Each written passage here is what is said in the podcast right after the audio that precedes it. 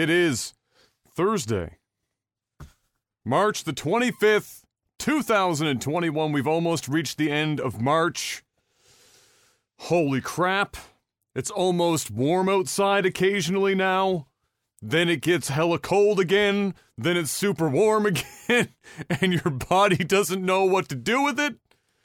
At least that's what it's like here in Halifax. Uh, welcome back, everyone. Hope you guys are having uh, a good day and you've had a good week since we've uh, last been here. I'm a little bigger on the webcams today, not that Jeff can see. I'm a little bigger because I've zoomed in so that uh, when Em is in the room and she notices that the camera can see the dirty dishes behind me, she doesn't have a small aneurysm. So we've zoomed in to avoid this conflict. Uh, our dishwasher finally bit the bullet about two weeks and a bit ago. Uh, it had been the electronics in it, the logic board was like frying itself. So it would randomly, if it was closed, it would randomly turn itself on and start running. Uh, if you wanted to run it, it would use the cycles that you didn't tell it. Uh, and if you really wanted to get it going, some days or most days, you know, dad would have to come downstairs, go to the circuit, the, the breaker, and flip the breaker on and off to the to the dishwasher to get it running. Eventually, so eventually, just decided, you know what, I'm done, done. And so we like hand washing her stuff, and so we have dishes behind us to be washed, and she wouldn't want the world to know that we have dirty dishes. That would be unacceptable. Either way, I have much more important things to tackle, like asking Mr. Black, "How was your week?" Uh, it was another week. wasn't bad. Um, yeah, it's just another week. We're back. We're back to that. I mean, I'm dealing Fantastic. with the duplex now, so I'm doing some renovations over there.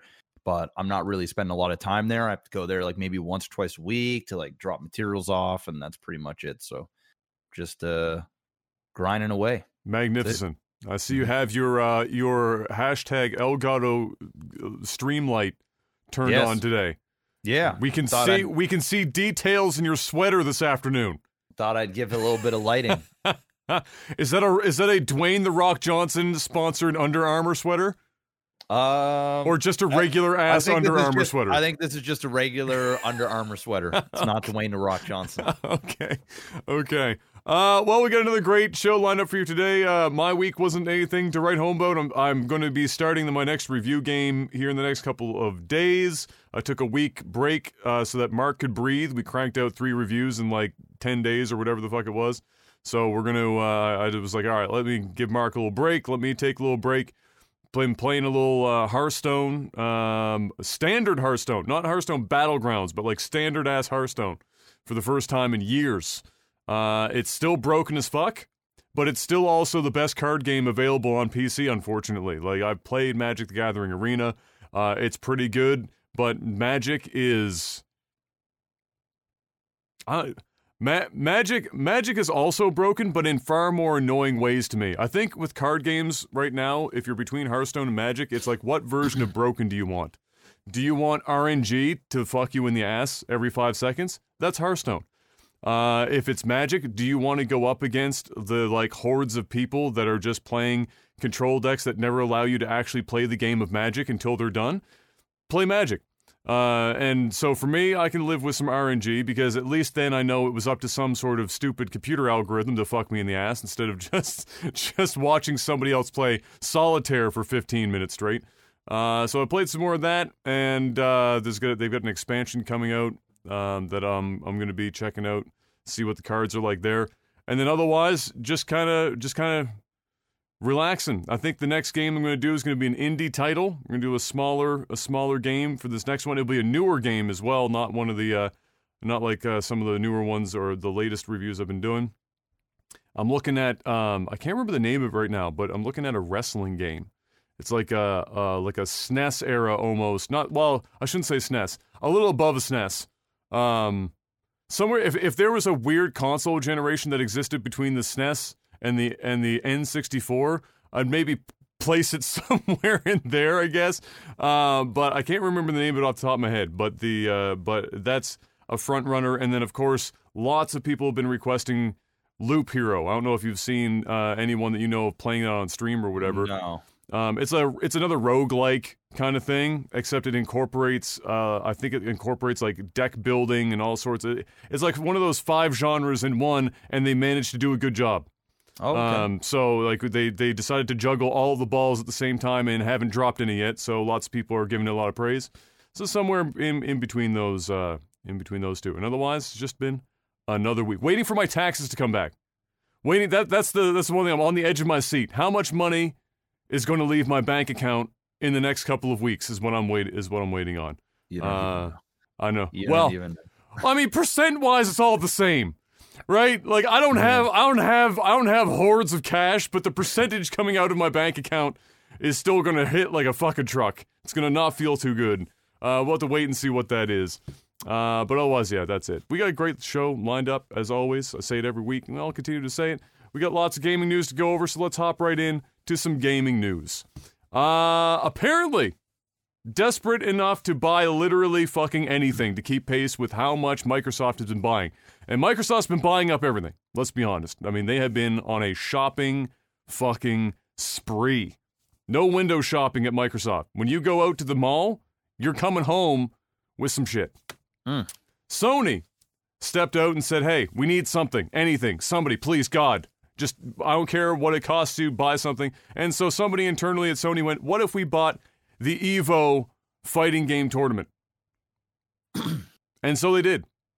So just this week, Sony Interactive Entertainment decided to step out and uh, buy Evolution Championship Series, um, which of course is like the premier fighting game tournament of the world, basically, and has been for a uh, a hot minute.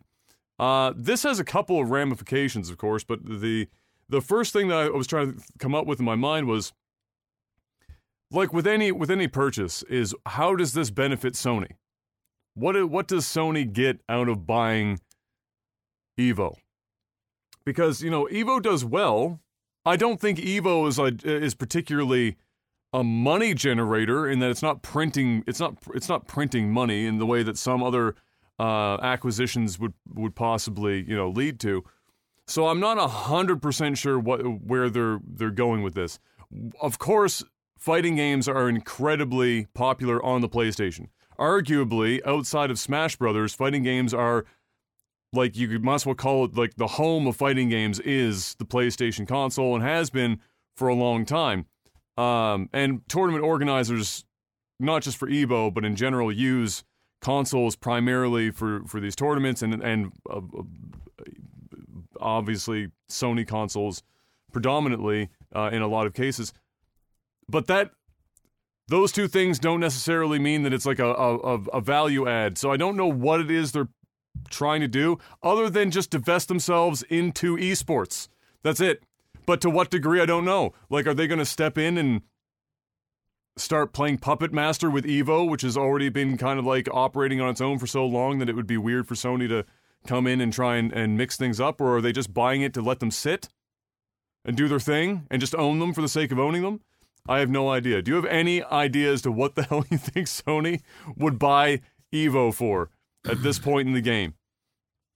I I don't know. Um, I mean, maybe they're planning on expanding Evo and and and not just fighting games. You Mm. know, introducing something else to it.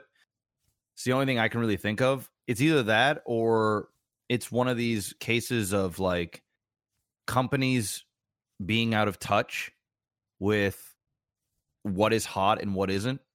Like sometimes companies will like dump a bunch of money into something because some executive said, "Hey, we should go into this," and the guys up top or the gals up top are like, "Yeah, you're the expert, right? Yeah, that, We've, that seems we've like a got great two idea." weeks before the end of the fiscal year. What can we Yeah. do? Yeah, so it's like let's just go buy Evo, right? I, I don't, I don't know. Um, I mean, beyond that, so beyond that, the ramifications are biggest for the Smash community because Evo was like the one really major sanctioned uh, fighting game tournament uh, in which Smash took part in. Most other Smash is more or less, I guess, no matter the size, you would consider them more of a grassroots type situation, right? Uh, and so with that having now gone into Sony's hands, Of course, Nintendo made a statement uh, whereby they said Nintendo has enjoyed engaging with fans at past EVO tournaments and wish the show organizers the best with their new venture. We will continue to assess EVO and other opportunities as we plan for future online and offline Smash Bros. tournament activity. That's a really nice way of saying Smash Bros is probably not ever going to be at another Evo event yeah. in the future. Um, yeah. So, uh, and and the the unfortunate thing about that is that if you take Evo out of the out of the uh, out of the loop, there, Nintendo hasn't really given a fuck about any competitive anything. Uh, Smash has been like the, the community has had to coerce every last little tiny half step that Nintendo has ever produced for the fighting game community in that regard for tournaments and, and even allowing tournaments to happen sometimes. Like Nintendo just doesn't want anything to do with this, I think, in general. So uh, them saying that they're going to, you know, look into other opportunities for future online and offline tournaments doesn't really bode all that well. And I think that Smash is going to have to be almost 100% run grassroots, smaller tournament, and just stick to that until another, uh, somehow another opportunity comes up. Whatever it is, it's not going to be Evo anymore. Uh, and we'll have to wait and see just how, just how hands on Sony gets with their, uh, with their new acquisition. But a very strange a very strange buy, especially if you take into consideration how esports has been in the last like six months. Uh, esports is not in a good place right now. No. Uh, everyone is being fired or let go or laid off or whatever you want to call it. Which is even scarier considering you would think at a time like now it would be more popular than ever before. At least for like, online stuff, right? Like obviously yeah. in person can't, but of course. But I mean like let's let's be real here. You can hold It's video games in 2021. Yeah. Like you don't you don't need an exhibition like you don't need to go to a, con- a convention yeah to to hold an event everything mm. is digital like everything all the games we play are digital so you know i i would have thought like streaming in general has gotten much bigger and viewership and stuff has gotten much bigger so you would think just naturally esports would just get bigger, and it's been the opposite. Um, it's kind of a it's weird. Um, I don't know if people just kind of laid down and died and was like, yeah, it's the whole world is coming to an end now, and we just don't want to do any events. But it seems like even the events that happened online, they seem to have done pretty well. A lot of people are tuning into them. Um, I mean, I don't know the ratings. I don't know. I can't compare, but just that there's so many more people watching, you would think everything would be bigger. You'd think League would be bigger, CS:GO would be bigger, uh, PUBG would be bigger, but uh, everything would be bigger. And in reality, it feels as though, and I'm saying this from perspective, I don't actually know. Uh, maybe some of those games are bigger in 2020 uh, or 2020 and 2021. But from the looks of it, it seems like things are kind of leveling out and more so dying out, um, which is weird. Uh, well, I think some of the hurdle is is that is that other than some of the other than the already premier events like or or games like let's say League of Legends and Dota and like CS:GO and and whatnot, uh, and even some even then to a degree, um, some of these tournaments really struggle to even drive huge numbers for online events, or not even not, not even online events, but just viewership online. So uh, I know that there's been a lot of talk recently about how some events that say um, they allowed certain people to restream uh, as almost as almost you know how reaction YouTube is blown up as being this fucking huge thing. Yeah. Well, somebody somebody figured out that um, there's a huge portion of people that might not watch the broadcast like normally, but if a streamer they really like is rebroadcasting it and talking over they'll it, watch it. They'll fucking watch the thing. Of course. So yep. so Shroud and other and, and other esports centric major players have been uh, boosting the numbers of viewership by doing just that. And they're getting paid to do that. And they're too. getting beca- and they're they getting should. paid huge money. And they yeah. should because they're yeah. bringing 50,000 people plus concurrently yep That's that's yep. not just fifty thousand. If you have fifty thousand concurrent, that means over the span of like eight hours, you're probably looking at closer to a quarter of a million fucking people or oh, more. Probably even more. Yeah. So so you know that's a huge draw that you're not getting in your main broadcast, and it's because they like the personality and they're interested in their thoughts on what's happening, and they're willing to watch if that is going on. And so if you can if you can go to Shroud and say we'll pay you you know X number of dollars uh, for the time that you're restreaming and talking about this for you know your your time, then great. And and I mean there there are going to be times where there are um, advertisements and stuff in their broadcast that are still going to get to eyeballs. They can still pitch that dollar amount to their advertisers. It's not changing. All they have to do is make sure when they make the contract, whatever, with Shroud, that they say that you can't just cut away every time there's a fucking advertisement yeah. on it's the a screen. Sponsorship. Yeah, it's a straight up sponsorship. That's yeah. what it is. So they're I doing, mean, doing a lot of this. You're seeing that with football. Like your streamers are getting paid to watch fucking football on Twitch. Yes. Um, just like just some weird, weird things where they're like realizing that um, watching somebody watch content there's is value, sometimes more like more entertaining than the actual content itself. Well, think about just as a funny segue, not a segue, but a funny comparison point. Where in the past we talked about how we we both got roped in hard to the 90 Day Fiance fucking mm. thing. They have mm. an entire fucking secondary series where it's past 90 Day Fiance couples watching and reacting to the current season of 90 oh Day Fiance God. that you've already watched but yeah. you still watch anyway because yeah. you're watching them react to this the, the same shit and you want to think well what what did they think when they saw the crazy shit that you got that you saw right yeah. like there is an enormous amount of value obviously if reactionary youtube is as big as it is there's enormous value in that as hard as it is for a, a standard you know who is who isn't involved in the entertainment industry to even understand why that would be entertaining it doesn't matter. All you need to know is there's value in it and just use it. So I think that um I think that if anything, that's the biggest core driver for any smaller tournament that can make use of restreaming with popular personalities. That's going to be the the route to go because if we're going to be doing these online things, the fighting game community is probably not going to want to do too much of it because they they'll be like, "Oh, the net code sucks." Usually because it does or latency is just straight up a problem. You know, you got pl- one player on one side of the country and one player in like Europe. You're not going to want, yeah, that's not going to play out so well. You know, when you're talking about fighting games needing every frame, yeah. um, it's not going to work out so well. But other games, it's not as big of a deal. Uh, and yeah, that makes uh, the you know that will play into it some. But otherwise, yeah, I agree. You would think that in 2020 something should have been a bit bigger. Something should have been a bit bigger than they ended up being. Um, and you know, uh, and coincidentally, I was reading a Twitter. Not to make this topic too long, but uh, uh, I was reading a Twitter post uh, about. I can't remember what. I, I wish I remember which game it was. I don't know if it was Valorant or CS:GO or something, but it was um, it was de- it was definitely team based, and it was people discussing the fact that um, oh, fuck, what was it?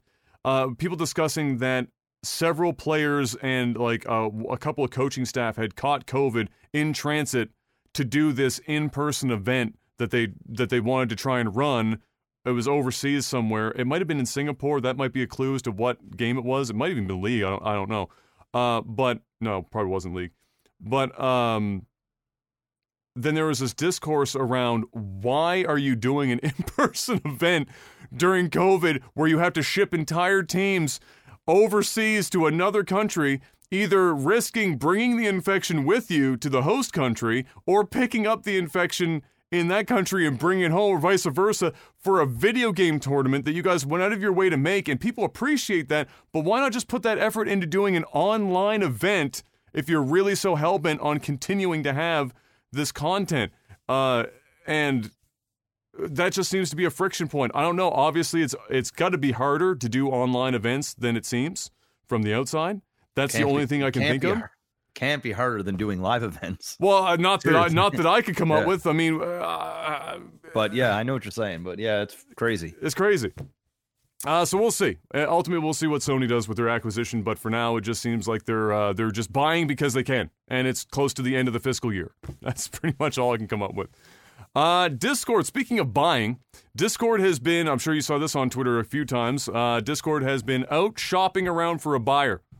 They've been uh, they've been on the corners. They've been working the corners, looking for a buyer as hard as they possibly can. We already knew this was coming because of all the moves that they've been doing in the last year or so in regards to their partnership deals, clawing back what kind of you know you know adding adding benchmarks to partnership uh, contracts for what you need to be partner, clamping down on the types of content within the Discord communities, etc., etc. They're trying to make themselves as purchasable as humanly possible uh, and uh, and and trying to drive their revenue up because Discord's biggest problem right now is that like many startups, despite being absolutely massive, they're not profitable. They're still not profitable. They're big enough and they have a lot of value so that they're still garnering huge amounts of investment uh, quarterly and sometimes more, but they're not on their own generating enough money um, to to really be above board. So they've been making moves to try and make that happen. The biggest rumor is that Microsoft is looking to step in and buy Discord, which scares the hell out of a lot of people because Microsoft does not have a great track record of buying out, uh, buying out or taking over any messaging platform and not doing anything but kill it. Uh, I actually think I actually think it's a good buy for them. I think it's a great buy for Microsoft. They can they can remove this stupid bullshit Microsoft store and implement it through Discord, where they already have like a store to begin with. Mm. Um, you know, everybody already uses it. Everybody's used to connecting extensions and whatnot to their Discord. Um, I think if there's a company out there to buy Discord that actually makes sense, I think Microsoft is the company. Honestly. Well, I, I, I, it's not to say that it would be a bad buy for Microsoft. It's the people, people, the users are a little scared because of after what Microsoft did when they bought Skype. Skype used to be at least usable. Skype is a fucking shit show and has been for years now. I, mean, from from being difficult to use, unresponsive, a massive security hole for a really long period of time, uh, invasive garbage. Uh, also, they they dicked on MSN Messenger back in the day. They bought out and and and drove Mixer into the ground recently. Um, they do have a bit of a track record of of mismanaging some purchases. Discord is so big and well managed right now that I would be shocked that if Microsoft bought them, they would do any hands on at all, other than some very minor shit. Um, they might they the most that they might do is give them a timeline I could imagine to become profitable. And if they can't become profitable on their own, they'll step in and they'll say, "All right, we'll make the decisions um, now to see if we can pull the numbers up. But uh, the current estimated value of that deal is $10 billion, which is a few dollars. Um, and that seems like a lot of money given the fact that I believe their uh, 2020 revenue was $143 million. So that's a huge valuation for $143 million, considering that 143 does not bring them into the profitable territory. So, why are they so valuable? Well, it's because it's a massive information hub, huge, and it gets companies closer, whoever buys them, closer to their user base uh, in the form of text and voice. Uh, and the I can't even fathom the amount of mineable data Discord generates on a daily basis for uh, for any number of companies. So, um, you know, and at and at the moment, Who's competing with Discord? Skype, Zoom. That's about it. Yeah, like there's not, and those are like more specific to the video functionality, right? Um, yeah. More than anything. So yeah, there, there's not a lot of competition, um, and so that bolsters it as well. And I also think there's there's something to be said about the fact that um, the gaming industry is getting a lot of attention in general. Roblox just went IPO and hit like what forty some billion dollars in in value. Um, mm-hmm. and and that's a game that if you're not part of that community, nobody thinks about Roblox. And like any like outside of it's a very very children oriented, even more so than Minecraft ever was. And nobody thinks about fucking Roblox. Roblox is huge.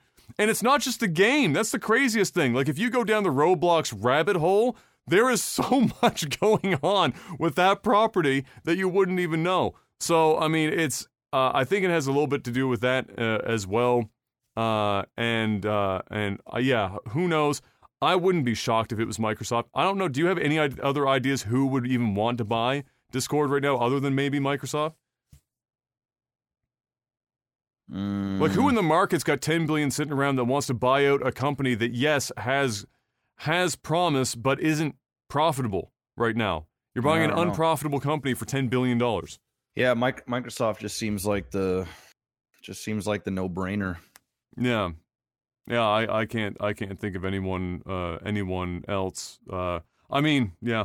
And at, the, at this point, the, the only other company I could see that could potentially buy them out would be like Twitch. Hmm.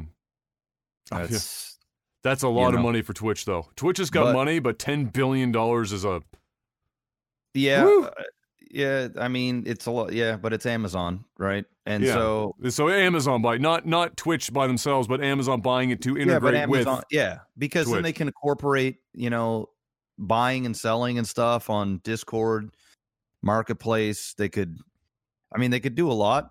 Um, not only that is chat actually works there, so like they could they could implement something with Twitch streams to like the chat.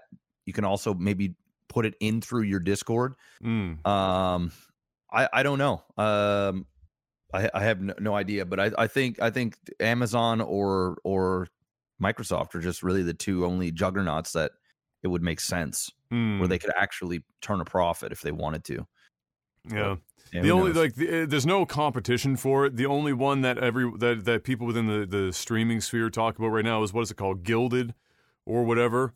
Um, I don't even um, know. Yeah, I think it's called Guilded anyway. Uh, and, and you know they basically their whole pitch is they're gaming focused, and and it's the classic we're not going to be the ones that sell out pitch that every fucking person ever does, and yeah. then they inevitably sell out sell because out. that's yeah. the entire purpose yes. of building these companies.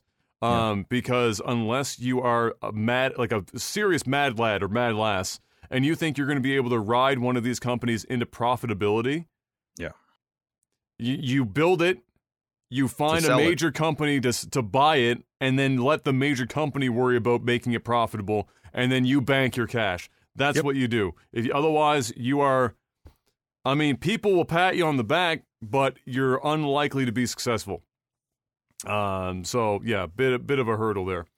So there you go. We'll wait and see what comes out of that. Um, we are coming up, like we were talking about with Sony, at the end of the fiscal year. So you know, this is like, uh, you know, this is this is like the trade deadline for the NBA today. We're coming up on it. Will people buy before the fiscal year end, or are we going to be pushed into uh, into 2021. wait and, and find out.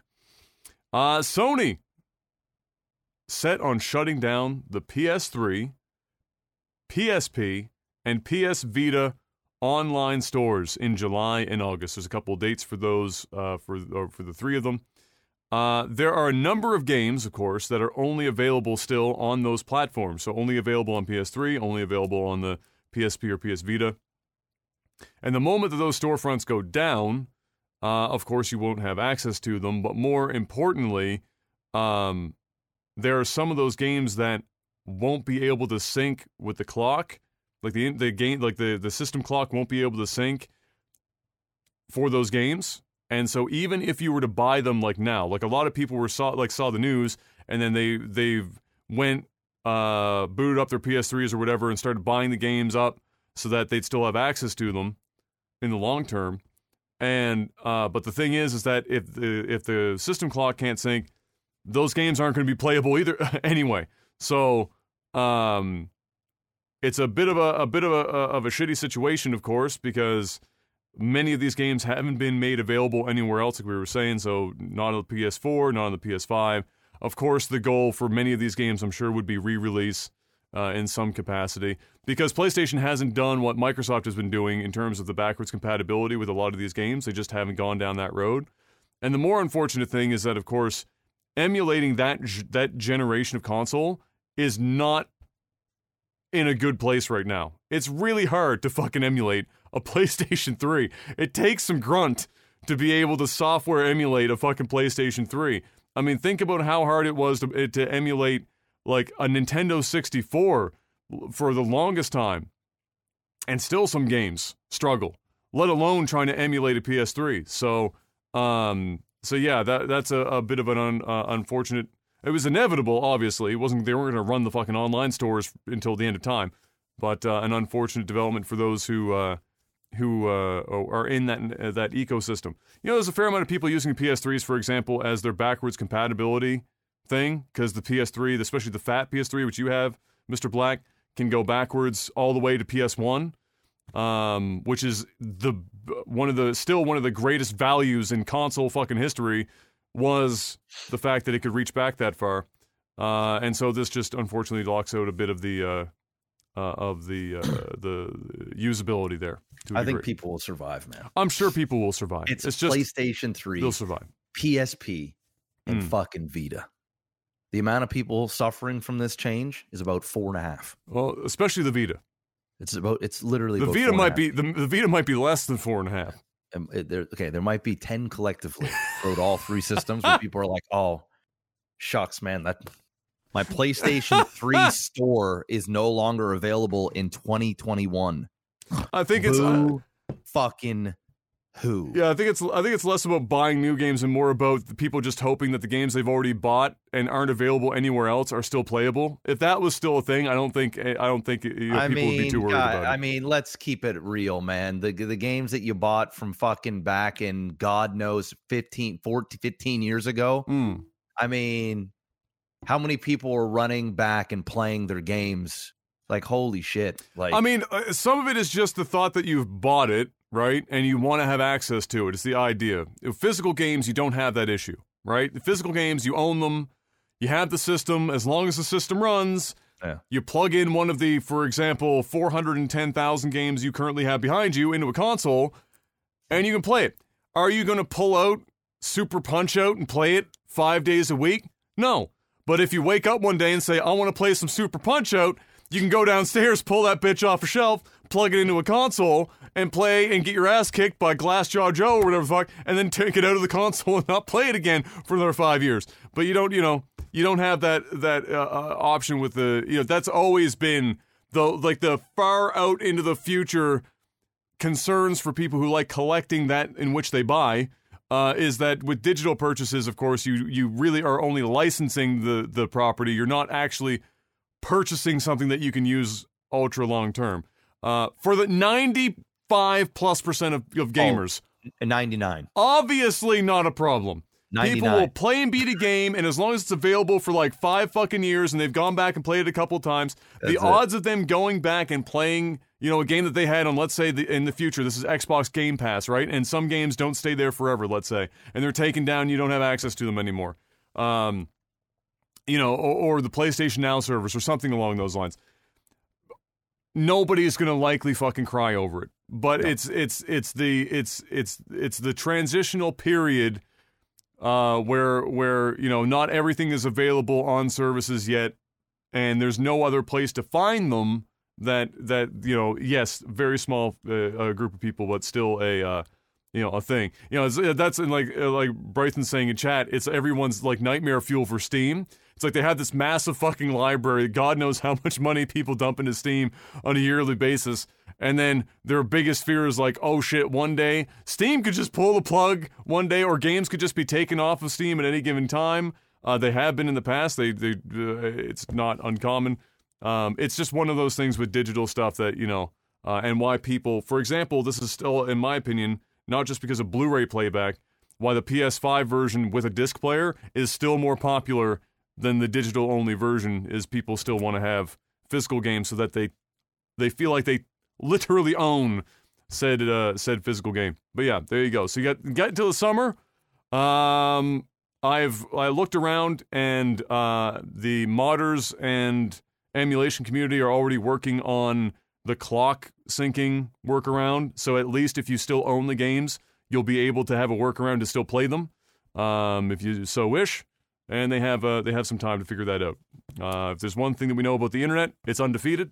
So I'm sure they'll figure something out before it uh, before it all goes down. Uh, Ikumi Nakamura, uh, Nakamura, sorry, uh, the Ghostwire Tokyo E3 presenter uh, that took over the entire uh, entirety of social media uh, because everyone thought she was adorable. Do you remember this girl? The one that was I like do. the spooky, the spooky. All right. So, uh, three months after that presentation, she left the company that she did the presentation for. Mm-hmm. Uh, and she did so because she said that the working environment there was literally it had become detrimental to her health. The working hours were, were a little uh, a little over uh, overbearing, and uh, people in general, not just her, but people in general, were were not healthy, not happy. She said, she, you know, in the past, in, in other working environments she's witnessed in Japan, where developers are literally just sleeping under their desk and then waking up and going back to going back to work. Um, and so, you know, she took a look at that and said, you know, she got into games. She didn't get into games because, you know, she got into games because she she loves games. She didn't get into games so that she'd want to fucking yeet herself off of a, a rooftop somewhere because she's been working for 120 straight hours and sleeping under her desk at work. So, um, with all of her fame that came from that one presentation, and she blew up fucking like crazy with that. Uh, she decided let's take the opportunity. So she she she left, and she just announced recently that she is opening up her own um, her own independent game development studio uh, where they will be working on some games there. And she said she she wanted to do that so that she could at least have control over her working life, whereas before she didn't, and it was just being unhealthy. So um, Really? Yeah, Because you're gonna open up your own gaming studio, yes.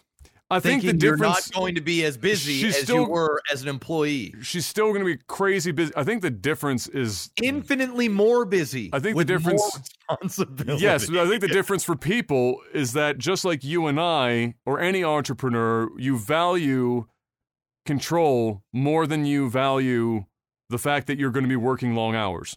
Like you can work like if you if you took me out of this job where I can work 12 hours, 14 hours, whatever in a day, and you plugged me into my job that I was in when we were first starting Lag TV and told me to go work 12 or 14 hours there, I'd tell you to go fuck yourself. But in this job, because I have ultimate control over it and I have more enjoyment out of it, and I'm my own boss, yes, the hours are long, but the trade off is that you have actual ultimate control there. And that's a massive determining factor as to uh, what people's work what people's work impact on their, their mental well being can be, uh, for sure. Either way, she'll be a very busy fucking lady, obviously. When she left, she was blown up. Her LinkedIn profile went bonkers. She had so many offers, and she still chose to open up this uh, this new company. So, uh, uh, all the best in that regard. I'm sure, given her history, it'll be horror based in some way, shape, or form. Uh, she was with that company for almost a decade, working on uh, pretty much exclusively. I mean, it was Shinji Mikami, so it was exclusively horror games like um, uh, The Evil Within one and two, and then of course Ghostwire Tokyo.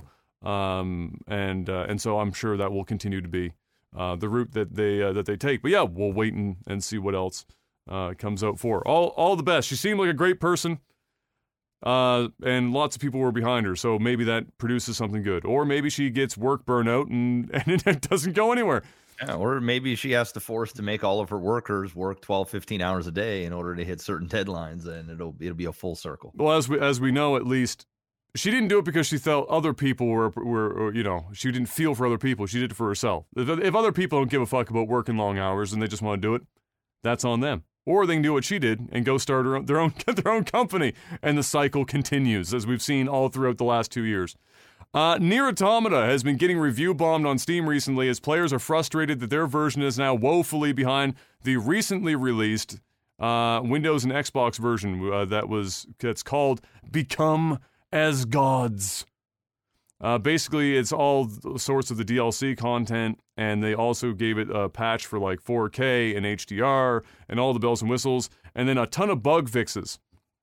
And the Steam users are sitting there going, "Hold up, why do we have literally none of this?" like we got, like we they they're they're asking specifically, of course, the content's one thing, but the, they're asking specifically, of course, why they can't at least get bug fixes. Square Enix hasn't said anything about updating the Steam release whatsoever, uh, and they've been sitting around and and not particularly happy. And so, of course, like uh, every other thing in in uh, this day and age, the only way to get attention of gaming companies is to bomb them on social media and bomb the fuck out of their games review wise on every platform available just to get attention. I do find it particularly strange that they didn't like in the release say that the Steam version is going to get like the patches for bug fixes and uh, at the very least, and you know the 4K thing is is whatever, but at least the fucking bug fixes. Like goddamn, that's that's savage. If you're out here releasing like this crazy full fledged version on Xbox and, and Microsoft Store, and Steam's been sitting there since 2017, and you're not going to put out the bug fixes, that's some savagery, uh, to uh, to say the least. Either way, there you go. For those who give a fuck about that game, Godspeed. Game Pass though, I'm pretty sure it's on Game Pass, so go play it there. Uh, Microsoft is rebranding Xbox Live, Mr. Black after what, my God, 17, 18 years, whatever the fuck it's been, uh, since Xbox Live's uh, inception. They're rebranding it to the Xbox Network, presumably to better describe the multiple functions that it serves now instead of just being the thing that you go on and play Unreal Tournament with. Uh, so there you go. The, the, it's been popping up on the beta testing uh, platforms for those who are in those programs uh, in the uh, uh in the branding. No longer Xbox Live, Xbox Network. Uh, means absolutely nothing in terms of functionality. Of course, just a name change. And also in relation to that, Xbox Live at least, we talked about how they are going to make stuff like Fortnite and whatnot free to play for multiplayer now, whereas in the past, um, you still needed to have Xbox Live Gold. So that's still being rolled out, and they're also going to make the Xbox uh, uh, Xbox chat party chat system or whatever also free, so that you can use those two things in conjunction uh, without having to pay anything. That's going to also be rolled out here in the not too distant. Uh, and to go along with that, some interesting info from Game Pass came out. We have a little bit of an idea of uh, what the average Game Pass user is like and what Game Pass has been doing for these these players. So, uh, some stats here: members of Game Pass spend 20% more money on gaming overall, which is an interesting stat by itself. That uh, you got to you're you're paying monthly for the service. Obviously, uh, that's saving you a fair amount of money in buying each and every single game uh, that you might be playing otherwise, and so perhaps you are now spending more on in-game purchases, etc., etc because of that money saving. Uh, and so that's uh, that's but that's substantial. Like twenty percent is a fucking boost. Uh, also, twenty percent more time playing games in general for those on Game Pass. Thirty percent more genres um, are played. Uh, oh no, sorry, twenty percent more time playing games. Uh, thirty percent playing more. Yeah, more genre, uh, more games in general. So there's like three stats that are very similar here. So 20% more time playing, 30% more games, 40% more genres. So they're playing a bigger variety of games and a greater number of games and spend 20 like I said 20% more money on gaming overall. The last total tally of users for the service was back in January, uh, and it came in at 18 million users in January. I suspect that number has gone up pretty substantially uh, since January, especially given the the Bethesda acquisition has happened since then, and the release of all those Bethesda games, et cetera, et cetera, have happened since then. So they're probably north of 20 million uh, users at this point in the system. So that's very interesting. I think the most interesting stat is that it's 20% more money spent on games overall. Um, that's going to be a. I mean, that's the stat that, that Microsoft's going to pitch to developers, right? Like, that's the one that Microsoft takes to a developer and says, hey, you want your game to come out on Game Pass. This is why. Yeah, they're not necessarily buying your game outright, and we're going to give you some money for that to have the game on the on the system to, uh, or the service to begin with. But here's this other thing: they also spend 20% more in general. So if your game has microtransactions or anything like that, you can look forward to having this boosted income likely come through your uh, come through your game if it's on Game Pass. So, very intriguing stats. System or the the service is still quite new, but 18 million users is nothing to sneeze at.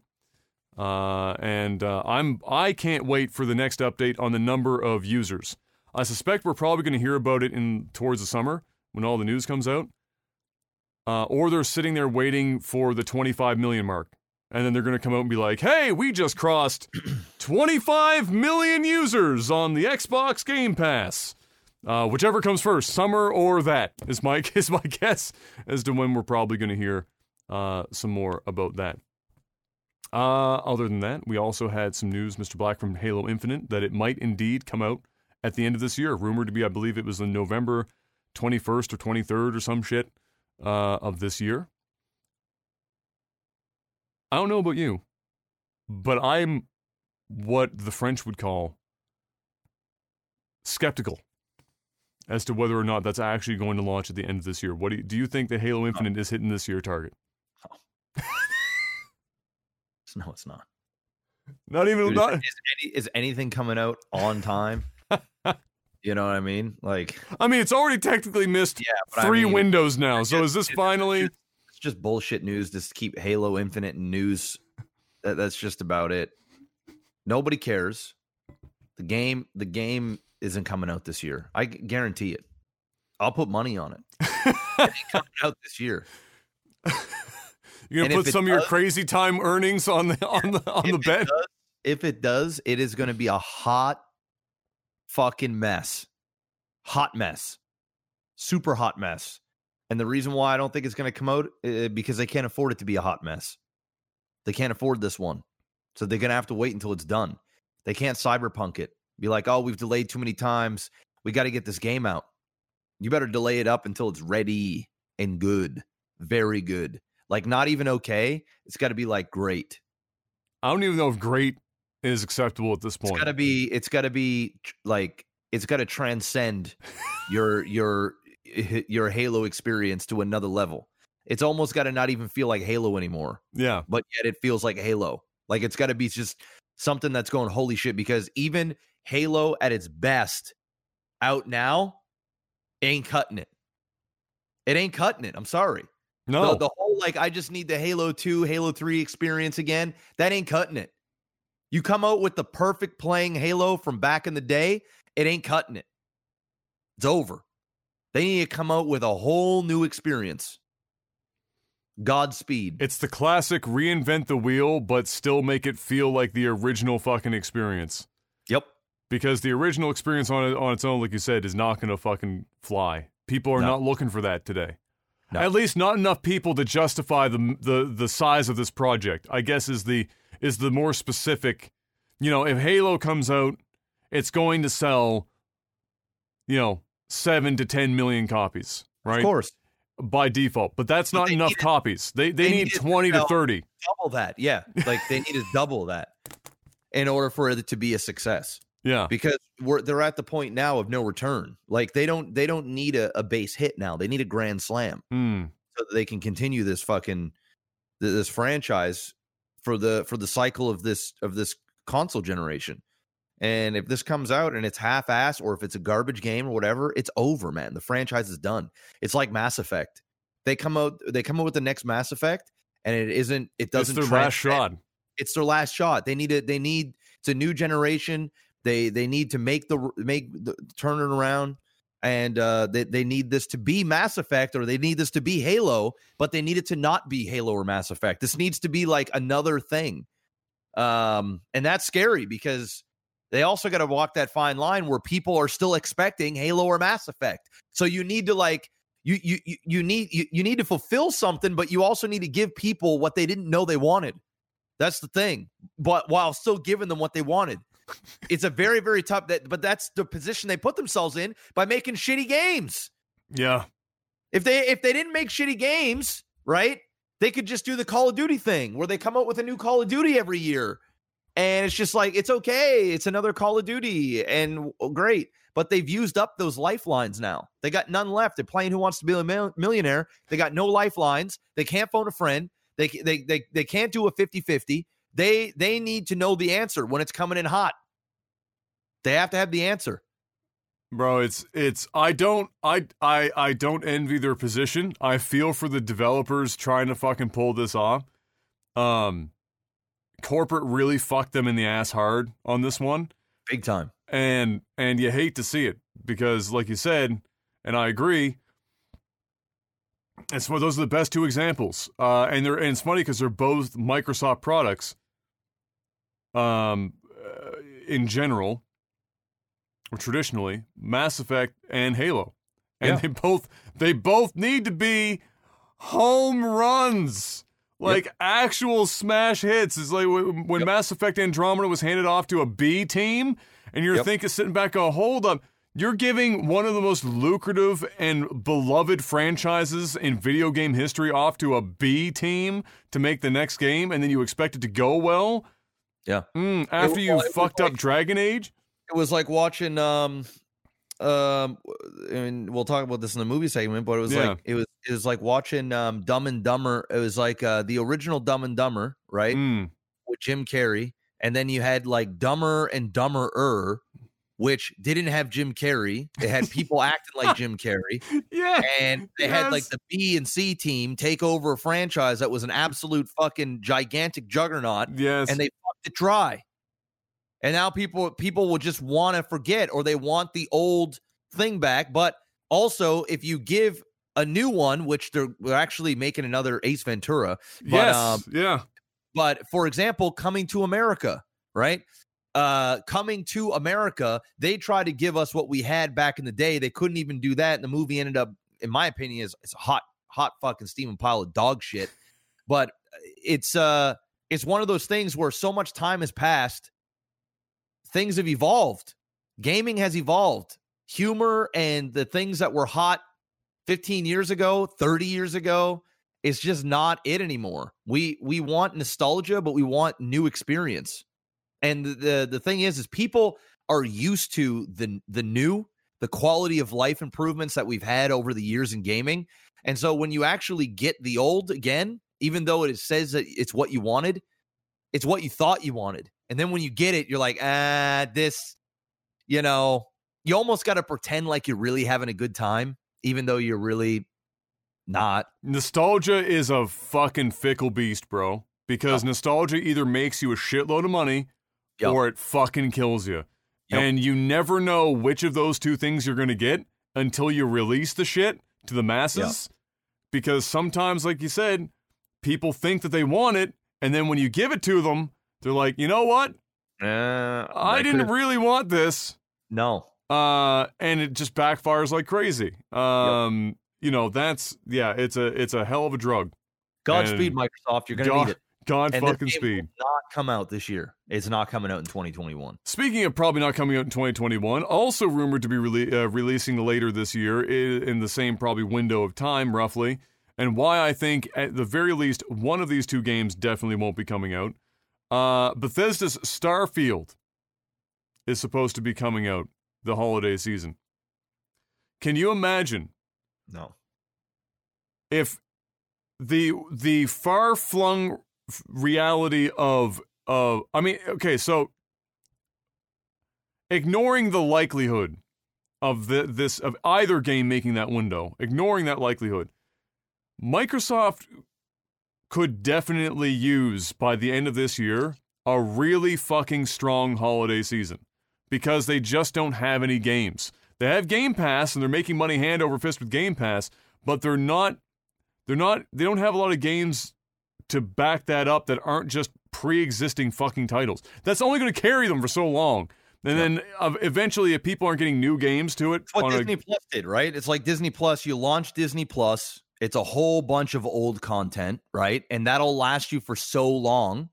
They ran that for about a year and then started putting out The Mandalorian, Falcon and Winter Soldier, WandaVision.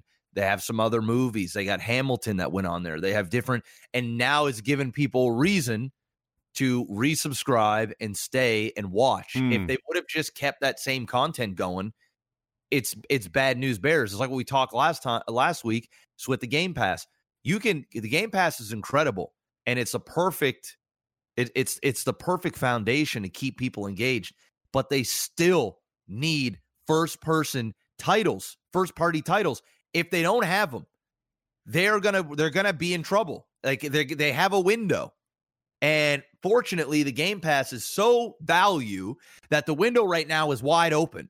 But there will come a time where the windows are to start closing, especially when Sony is buying up more shit, have a bunch of first party titles, they selling a lot more consoles. They don't have the Game Pass, but they've got the titles. And unfortunately, I don't care how you spin it. Um, it's only going to take you so long. So yeah, you're right. They need titles. They need these games to come out. Problem is, they're fucking everything up. They, they, uh, and, and COVID ain't helping. It's already already taken what they're they're already fucking up like crazy. You throw COVID in the middle. How can they do it right? I mean, look what Cyberpunk did, man. What a colossal failure that was. Cyberpunk is still not back on the PlayStation Store for purchase. That's mind blowing. That's actually insane to think about. That's actually insane. There's a doc. I didn't put it on the news, but since you brought it up, I'll just briefly mention it. Where the estimated by uh, by uh, by you know an intelligence firm has estimated that the total sales for this entire quarter digitally for that game is like five hundred thousand. Yeah, that's bad. And then the so the trending of it from the launch day down is one percent of launch day but you know, and like, and they compared it to other titles, and it is trending like bottom of the fucking barrel. And no wonder it's still a broken hot mess, and it's not even available on certain fucking storefronts because it got taken down. It's almost like they've given up on it, man. It's like it's it's uh, it's bad. It's bad, dude. It's bad. So, so I mean, I, I, don't think either of these games. I don't. Uh, I mean, maybe they surprise. I think the only way that we know if Starfield's coming out this year or not is um, when the, the summer of games stuff hits, and we are in, inevitably going to see the first real look at Starfield. We've only had leaked, supposed leaked images of some scant Starfield shit, and that is all. Like, this is the most under wraps fucking video game of all fucking time, and yeah. it's supposed to be this massive Bethesda experience. No. So, uh, the odds of it being like literally ready to go gold in the next six months to seven months is not great. And we're going to have to wait and see what happens in the summer games. But Halo's thing, I mean, I don't, neither. Would it be perfect for Microsoft if they could both land at the end of the year? Yes. Uh, if you were a betting man, would you put not your money on ready, that? Not if they're not ready. You don't want these games coming over if they're not ready. That's also true. So, last prediction: Do you think that uh, Starfield is going to be exclusive to Xbox and Game Pass, Xbox yes. PC and Game Pass? Yeah. Yes. Yeah. I agree. At the very bare minimum, it'll be at least a year. It'll be yeah. at least one year exclusively, and they'll milk that. I mean, they almost have to. They spent a bajillion dollars on Bethesda. They have the Game Pass.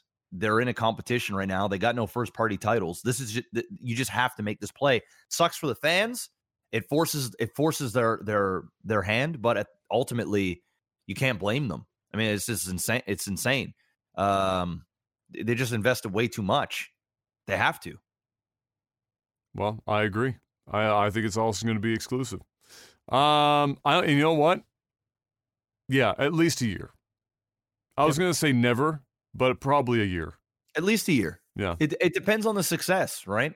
Yeah, if they can, I, I, if they can churn enough money internally, they'll leave it, and yeah. if they need to expand it, they'll then they'll, they will. They'll expand it. Yeah. Yep. Uh, where am I now in this great list of things? Uh oh, just the last little piece here. Xbox Series X and the Series S are to start receiving the Dolby Vision upgrade. They mentioned that this was going to be eventually uh, hitting the console. Up until now, I think they've just had HDR10 or whatever other standard uh, but now Dolby Vision is coming uh, and will be paired, of course, with Atmos support. Um, Dolby Vision is probably the best implementation on average so far that I've seen of HDR, and so that's pretty massive. But what it's what's more interesting is less about the fact that it's getting that, and more about what that means for television manufacturers.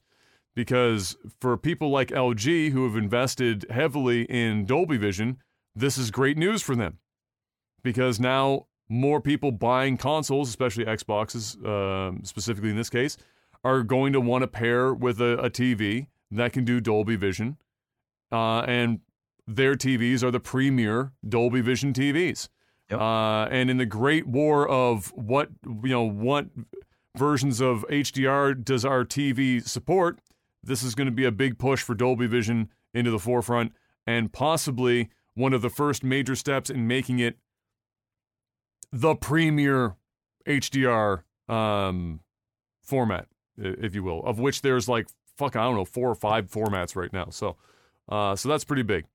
Uh, and I'm sure that any game that you're looking at on an LG in Dolby Vision with a decent Atmos system, if you are swimming in that kind of money, is going to be fucking sexual. It's going to be a life changing experience. That shit be crazy. If you have a legitimate Atmos setup and a legitimate, like, you have like a 70 inch fucking LG OLED with 4K 120 hertz panel and Dolby Vision, fuck me right up. That shit would be pretty crazy. So, uh, so there you go. That's coming up. And that's it for games, which means it's time to move on to selling out Mr. Black. I'll plug the Patreon real quick. Uh, though patreon.com slash lagtv. You can support this podcast financially directly, just like that. Get a couple perks along the way, most of which involve the upcoming tech support segment where you'll be able to ask us questions each and every week, and we will answer as many of those as possible. But we also have some spectacular, long standing sponsorships that Mr. Black is about to plug hey, right first, now. We got Elgato. If you don't already got a Stream Deck, you all gotta get one. They also got microphones, they're Wave products. Uh, they've got now soundproofing that you can easily and and very sexy looking. Mm. Put it on your walls. It's nice, clean, good, high quality, very affordable um, in an industry where it is very expensive. Um, you can also grab your lighting. I'm using my Elgato key light. You know, look, look at the difference here. Look, we turn this, we turn this off right here. Look how much darker it is in my room. It's Terrible. What we had before.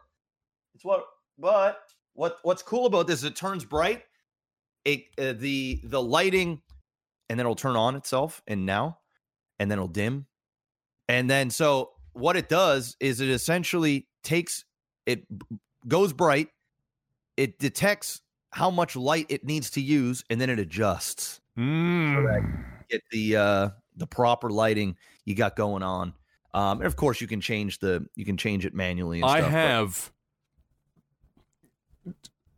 I know this has nothing to do with sellout, but I'm just gonna. I, I, they might even already be thinking about this, Mr. Black. Mm. But I'm gonna give Elgato a free idea. Okay. Okay. Okay. They get into the webcam market. All right? mm-hmm. These lights and shit can already be hooked up to Wi-Fi as it is. Mm-hmm. So it's on the network. The camera software connected to the same thing.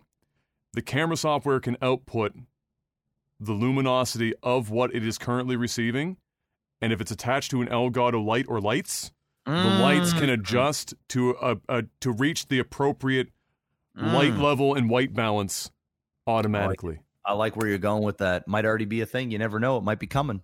You never know. Who knows? It's but I do know one thing. You need to check out Elgato. Link is in the description below. We also got NordVPN. If you guys don't already have a VPN service, www.nordvpn.com slash OTT. Use the promo code OTT and get yourself 68% off. They missed an opportunity with 69, but it's okay. We still love them. 68% off when you use the promo code OTT. You get a bonus month as well. And and you stay safe. You stay anonymous. You stay protected. You get to watch different regions of Netflix if you mm. want by the click of a button. You can watch region block contents. It doesn't even matter if you are in the great China firewall. You can still break through it using NordVPN. Yes, it even works in China. And you can have up to six simultaneous devices on one account at the same time, which means one account per household. You can make it happen. And at the price of less than a cup of coffee a month, and you get to support the stream and the sponsor, stay safe, watch different content. It's a oh. no brainer. Go out there and spend some damn money on NordVPN. But not a lot of money. Because it's cheap. But effective. But effective. So go out there and make it happen. Like a condom. Cheap but effective. There it mm. is. That's it. That's... And now it's time for movies and DVDs. Someone uh, somehow at Jeopardy decided, Mr. Black, that a good guest host while they look for a permanent replacement would be Dr. Oz. How do you feel? Can't say I'm a big fan of Dr. Oz. but, you know, can't say I'm a huge fan of Jeopardy either. So, I mean, whatever makes whatever makes the demographic happy, I guess. I don't I don't know. The thing is, I don't think there is a single fucking human that watches Jeopardy that when they sat down and said, "Man, who would make a good Jeopardy host, temporary or otherwise?" that mm. Dr. fucking Oz was going to make that short list. Dr. Oz wasn't on the long list, let alone the short list. Mm. Uh, Dr. Oz is basically the biggest random product shill, oh, yeah. uh, as uh, weaponizing his doctor status for so fucking long. He has been outed as like a, a friggin' scam artist so many times, but it doesn't matter because daytime television watchers don't really care, nor do they ever see any of that shit. Why they would ever bring him onto Jeopardy is beyond me. But fucking hey. At least it means that we know he's unlikely to be the permanent replacement of fucking Alex Trebek, which would be the worst timeline to live in. And we're already in a pretty shitty timeline. So and that would be that would be the the nail in the proverbial coffin. Um, uh, just give it to LeVar Burton. Straight and up. Be, and be done with it. Just why are we all this? Why all this theater. Just give it to fucking LeVar Burton. He wants it. Give it give to it the man. Give it to him. It's not like he's probably going to ask for a trillion dollars. He's making Star Trek money in perpetuity. That man is done and dusted yeah. for money. Just give him a decent paycheck, send him out there, and just get on with it. Mm-hmm. For fuck's sake. Um, next up, we got Netflix is back on that Keanu Reeves hype, Mr. Black. Everyone is on the Keanu Reeves hype. Never stop. Seems to be ongoing. Uh, they're developing a live action film and follow up anime series based on Keanu Reeves' Berserker, which is an epic saga about an immortal warrior, uh, or an immortal warrior's 80,000 year fight through the ages. Keanu Reeves will produce and star in the film as well as voice the anime. There you go. You know that's that that that if it wasn't for the fact that it isn't high fantasy, that's basically the storyline of Lost Odyssey. Kaim is an immortal warrior that has been a mercenary throughout the ages and cannot die, and all of the the the struggles and tribulations that come with um, what everyone thinks would be positives about being able to live forever. It it looks in depth at the endless negatives of outliving everyone that you ever get close to or love and all the things that you see and the and and the lack of progress in humanity, etc. That was the entirety of Lost Odyssey. This sounds like that, except with guns and Keanu Reeves. I'm in. I'm in. You sold me. Yep. You sold me a Keanu. you sold I'm me. In. I'm in. I'm in extra. Somebody, one of the best jokes I've seen for this so far is that the whole idea of it being about a warrior's 80,000 year fight through the ages. Somebody said, oh, somebody finally decided to do a Keanu Reeves documentary. and he doesn't age. and he does that exactly. That's the whole uh, that's the idea. The eighty thousand year old Keanu Reeves. Uh, next up, Jamie Foxx is to play Mike Tyson apparently in a limited series that is rumored to span the entirety of Mike Tyson's life. Uh, Antoine uh, uh, uh Fuqua, I have no idea. Fuqua? Is that it? Yep. Uh, is to direct and, and executive produce as well as apparently Martin Scorsese to be an executive producer. And I think Tyson and his wife are also executive producers, uh, as well as Jamie. Um, uh, the, the, list of executive producers is, is lengthy. Yeah. This has been this has been in the works for a long time, and I think they may have already filmed it. I think it's done. Didn't uh, Mike not want this originally to happen? Um, like when Hulu was trying to put this out, and Mike was like not having it. He didn't really feel I'm like not, having I'm that not out? Really, I'm not sure. I know that they talked about it before, um, but now you know Mike Tyson is in the public eye again. He's successful. He's doing his thing. So much more positive so, public yeah. view of Mike Tyson recently. So, yeah, we'll see. I think originally it was supposed to be a movie, but I think now they're turning it into a series because it's 2021. Everything's a series. Also, there's a lot to go on there with Mike Tyson. That is true. There's a lot of material there. So uh, I'm in. Uh, Jamie Foxx is like one of those guys that does character, like uh, bio character stuff really well. We already saw him do fucking. I mean, uh, he did Ray uh, which was an amazing movie, by the way. If you've never seen Ray, that is a movie that I don't think uh, enough people have seen. Um, Jamie is a phenomenal, does a phenomenal job of of impersonating voices and stuff as well. He's just a very talented motherfucker in general, and so I'm sure he'll uh, he'll uh, he'll do that well. He's gonna need some steroids though, because Mike Tyson is a big motherfucker. Uh, so he's gonna need, he's gonna need a, a little bit of the juice uh, to to get him going. Uh, Marvel's Black Widow, Mr. Black. We know definitively the answer now to the question we've asked a couple times in this podcast. Marvel's Black Widow will debut on Disney Plus and in theaters simultaneously on July 29th. So no latency between the theater or theatrical release and the availability, uh, availability on Disney Plus. Rental will be the now standard $29.99. Mm. Um, and there you go. I just have noted here that some cinemas, because I also saw this this week, some cinemas are starting to roll out their reopening plan phases, like the phases in which they plan to try and across the country, supposedly based on how COVID is in certain areas, et cetera, et cetera, phase their rollout for reopening. Uh, and so hopefully by the time this movie drops, the phases will be uh, reasonable in a couple of of uh, places, and they'll be able to get some more money in in uh, the theater release as well. So, uh, so there you go. It's happening.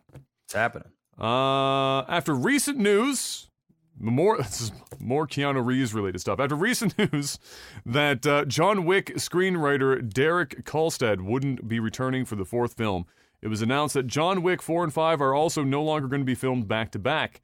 Uh, that was originally the plan. I think we even talked about that on the podcast when it first came out that they were doing the back to back. Of course, COVID happened and uh, kind of put an, uh, an axe in, in, in, that real quick. Uh, more or less, I suspect, because Keanu has other, and probably more than just Keanu, have other in, uh, responsibilities in other films. And what would have been a window that they could have dedicated for four and five back to back is closed now because COVID pushing everything back. Uh, but uh, they do plan on starting up the filming for four here in the next few months.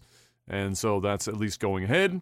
And yeah, and we'll get five whenever we get five. It's just not going to be as soon as it was originally. Yeah, well, from what I from what I was reading, um, they're not doing it back to back, but their break in between is pretty short. Oh, is it? So um, it's not like a crazy yeah. long. It's not like yeah. a full year, is it?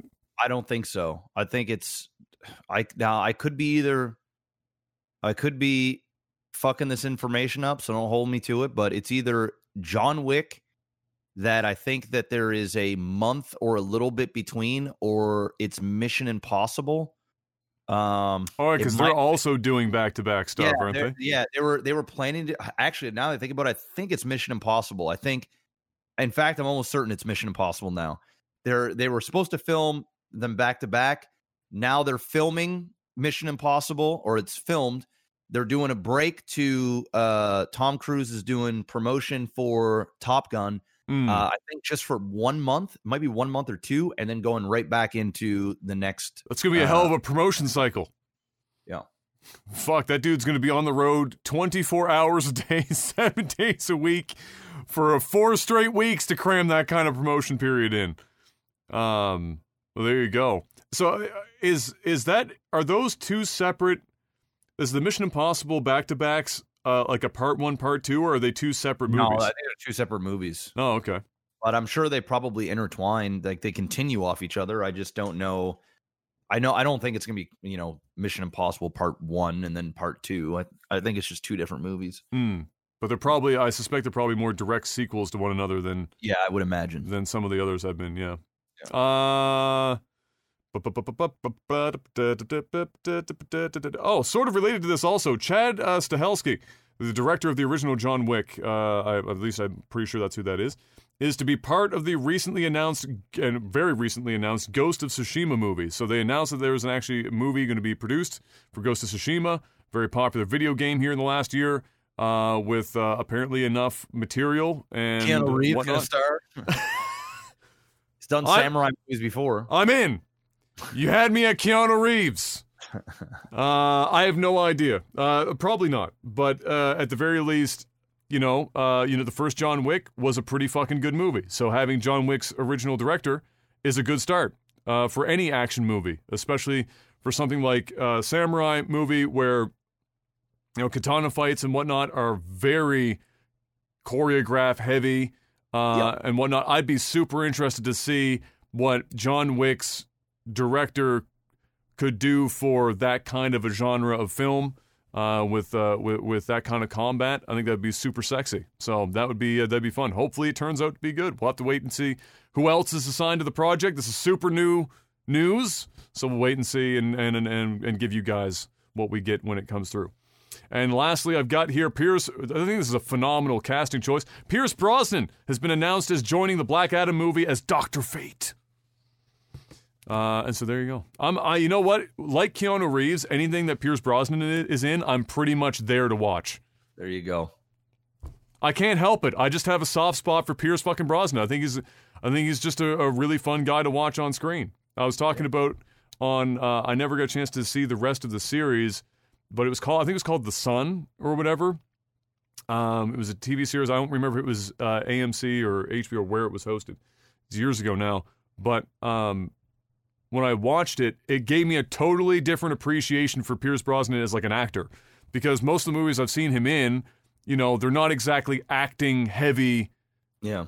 roles. And then this this series, The Son, was a much more dramatic, I, much more yeah, I just think Pierce Brosnan is just he's just kind of got that charismatic dude. There he's one of the he, most charismatic. Yeah, yeah, he's so likable that I don't think he's particularly like an amazing actor. It's not that he's bad by any means. No, I don't think he's an incredible actor, but he does uh, he he goes and he does the job. Yeah, he's he can't really you don't get mad when you see him on the screen. You're just no. like, oh, it's Pierce Brosnan. So. Pierce Brosnan.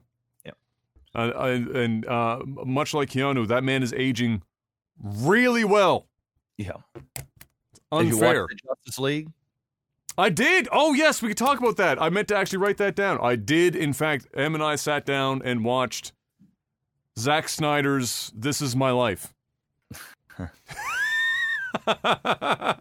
so so let's do we talk about it? I guess we can talk sure. about it. Absolutely. I mean, sure. I mean, I won't get too crazy, but um yeah. I like I, I I liked it a lot. I, I it was way better than the original, uh, which wasn't a hard feat to do in the in in the beginning. Uh, but yeah, I liked it. It was a little long. I I think um I think it could have been chopped down to about between three and three and a half hours. Um, because there were just certain scenes that I felt like I had watched three times. Um, and it was it wasn't that I hate it, it wasn't that I didn't like it, it was just unnecessary. Just it was almost extraneous. Yeah, it was almost as if they were like, you know what, we've got the footage, put it in there. Um, so you know that wasn't it's small minor gripe. I, I think there is a three and a half hour Zack Snyder Justice cut that is a little bit more superior than this one simply from a rewatchable like a reviewing it's just so fucking long um but they i love what they did with flash i love what they did with cyborg um i thought that the characters were much more fleshed out they didn't have that stupid weird shit where like flash is falling between wonder woman's chest and making weird jokes and it just it was much more serious. The only other gripe i had about the movie was the color palette is just I got used to it, but it's so dark and gloomy, and the contrast is so um just washed out and the like, high dynamic range lighting was turned to 48 on yeah, that bad boy. I can't say I'm particularly a huge fan of that style. It was almost uh, the 300 level of like yeah. HDR lighting.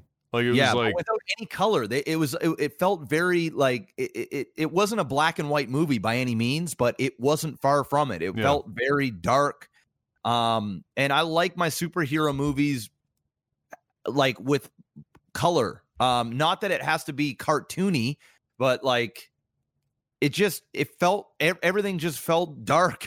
and I know it's a darker, heavy movie, but I mean, Jesus. Um, it was on it was on another level. Um, so those were my only gripes. I, if I had to give it out of a ten, like for what it was and what it is now, it's like a nine. But overall, like as uh, for a, a superhero movie, it was like a solid eight, eight and a half for me. Um, simply because it it kind of wowed me. I was expecting it to be a lot worse, a little bit too much music video type long slow motion shots. Just got a little bit over the top.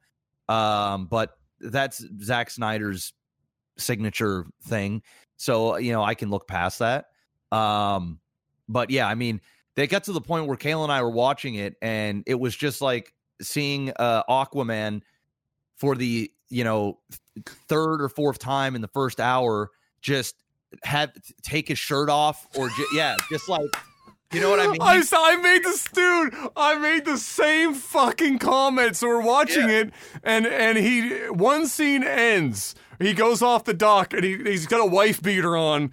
That's just a haggard wife beater that apparently he's had for a long time, and he just peels this off for the sake of showing Jason Momoa shirtless. And That's then he jumps in. Next scene happens. Fresh white be- wife beater. Scene ends. At the end of the scene, what happens?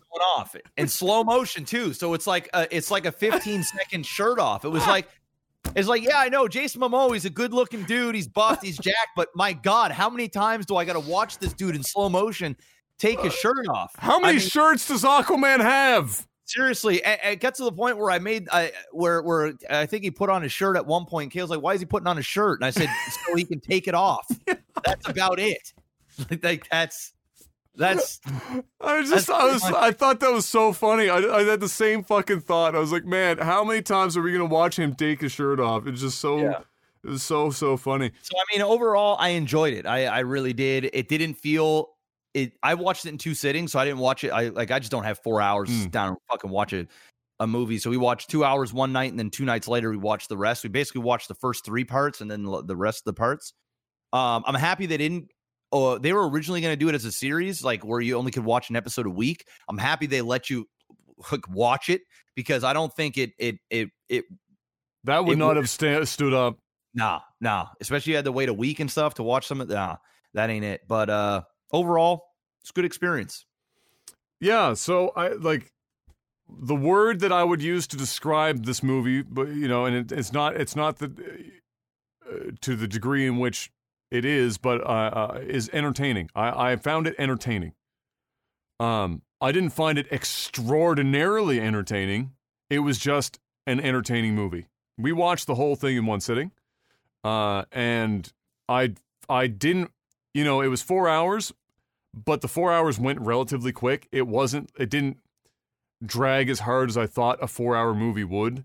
Um, I do think the, uh, another the comment. So the two comments that that I made to M when we were watching this movie, the first one of the first ones was the shirt thing with with Aquaman, and the second thing that I mentioned was, you know, this is a four hour movie, but if they got rid of all the slow motion, this is easily a two and a half hour movie. Like I I'm, mean, that's I don't know about two and a half. That's hyper. That's hyperbolic, but you get yeah. the idea. There, that gives you an idea. If you've not There's seen it, three hour movie in here. there, there is. is there is serious, and I'm not fucking joking when I say that this movie is significantly lengthened because of slow motion. It's not used lightly. It is used heavy fucking and for scenes that don't even need it. Like like you were just mentioning, Aquaman taking off his nobody needs. I mean, I, I shouldn't say that. M was very happy about it, but like nobody really needs Jason Momoa for 30 straight seconds taking off a fucking shirt. It just doesn't need to happen. Not in some of the combat scenes were even egregious with how much it, it used. It didn't add to them anymore. It was just lengthening the fucking scene out uh, in ways that, yeah, like I said, didn't add anything. Um, I never saw the original movie, so I don't have a comparison point. Uh, oh, well, yeah. you lucked out because the original is not good yeah. at all. Yeah. Um, so for me, it was a fresh experience from top to bottom. So I can just I can just judge it based on its own merits and not compare it to the to the original. Yeah, I uh, I found it entertaining. Uh, the slow motion was way too much. They need to dial that. I know it's Snyder's thing, but Jesus, dude, fucking come back well, off the and, Ambien. And it's, and it's from 2017. You know, it was filmed in like 2016. So it's just a different era of. That was of literally action. like my joke, non-spoiler review on Twitter was that it felt like I watched a four-hour-long Creed music video. Yeah, you did though. That was pretty much it. That if, if you take me higher, and everything's in slow motion. I just saw the guy on the on that pillar of rock with his hair blowing. Can you take me higher? And it's like that was it. That was it. Was basically a four hour long superhero Creed music video from 2015. Um, and Uh, for better or worse, you know, I like me some Creed, but I don't necessarily need four hours of Creed. Uh, and and that's all I can. I guess I can really I can really say about it. I think the, I, I well I'll say this as well. Um, despite the egregious use of slow motion in all of her fucking scenes and the egregious use of the every time she fucking entered the frame. Like, she could be walking into a fuck. Dude, there is a meme video to be made about this shit where it's just Wonder Woman doing everyday shit, and as soon as she enters the frame, that fucking kicks in. Wonder Woman enters a Starbucks. Wonder Woman sits down on the toilet. Wonder Woman fucking frying an egg in the morning. Like, there's a meme video to be made because it's every scene, dude. It doesn't matter what she was doing. It's just every fucking scene. So yeah, I, that was probably that was probably uh, a bit silly. Regardless of all of that, it is. It, I would take that. I would take that meme over whatever the last fucking Wonder Woman movie was any day of the week, because what it did was it actually.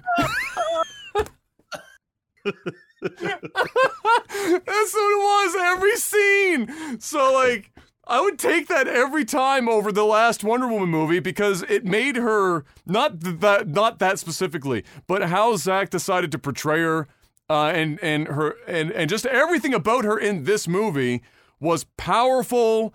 They still got their woman power moments in there, but it wasn't like somebody took a hammer and beat you senselessly yeah.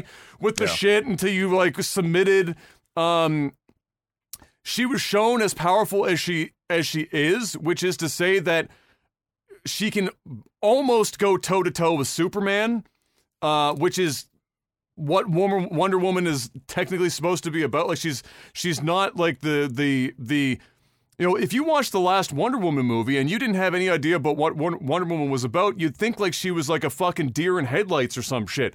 Like uh, she barely has any power in the last like two Wonder Woman movies worth talking about. She seems like a feeble woman, which is the opposite of what that character was created to fucking be. So this movie at least did her more, no pun intended, justice than the last, at the very least, the last Wonder Woman movie. Oh, I liked her a lot more in this than in yeah. the last Wonder Woman movie. Yeah, so that uh, was a, big, a lot more. Like even her action, like you know, just in the start when she was blocking all the bullets, you know, from the big from difference the thing. It was just like better. And then when she was fighting, uh, how fast she was, and you know, literally smashing people through walls and different things, it was much more. You know, in the in 1984, it was like it was just very cartoony and and almost like a like a uh, you're you're in on the on the I, I, it's hard it's hard to explain. It, it, it just wasn't it wasn't what I signed up for after the first Wonder Woman and then after Justice League or Batman v Superman or, or wherever else we uh, we wherever else she was but um it was good. I enjoyed it. I enjoyed yeah. it. So we'll, yeah. we'll leave it at that. Yeah. So that was it. Now it's time for tech support Patreon.com slash lagtv. It's the place to go if you want to financially support the podcast directly. Each and every week, put up a post for those $10 and higher. One of the perks is that you get to ask us questions, and we answer as many of those bad boys as we can at the end of the podcast in a segment we call Tech Support. So let's see what we got this week. Uh, Danjum the Dragonfly asks, besides StarCraft, what other RTSs have you played? Uh, pretty much all of them. like mm. Command and Conquer. Um, uh, they are. Uh, was it the billions? They are one? billions. That's a recent yeah, one. Play, yeah, played that as well. I mean, those are. I mean, Command and Conquer is really the other big RTS. I mean, you got War, uh, Warcraft, um, Frozen Throne.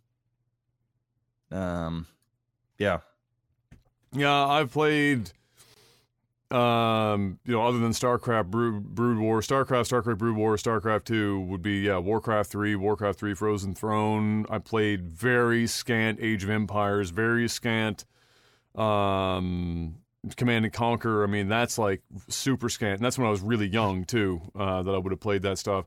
Recent RTSs though, exclusively Warcraft and StarCraft. Like nothing beyond that really that I've dipped my toes in the water. Because after I played Warcraft and StarCraft, all the other RTSs just hot didn't just didn't hit the same way. Yeah. Um, and and so yeah, just didn't didn't didn't get into them. Hopefully, Frost Giant makes an amazing game. So who knows? That's true. That's very true. There's hope on the horizon. Uh. Mm, mm, mm,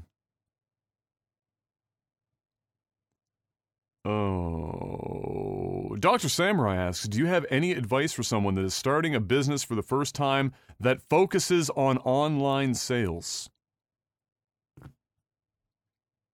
I don't think either of us have a great depth of experience in online sales in that kind of capacity.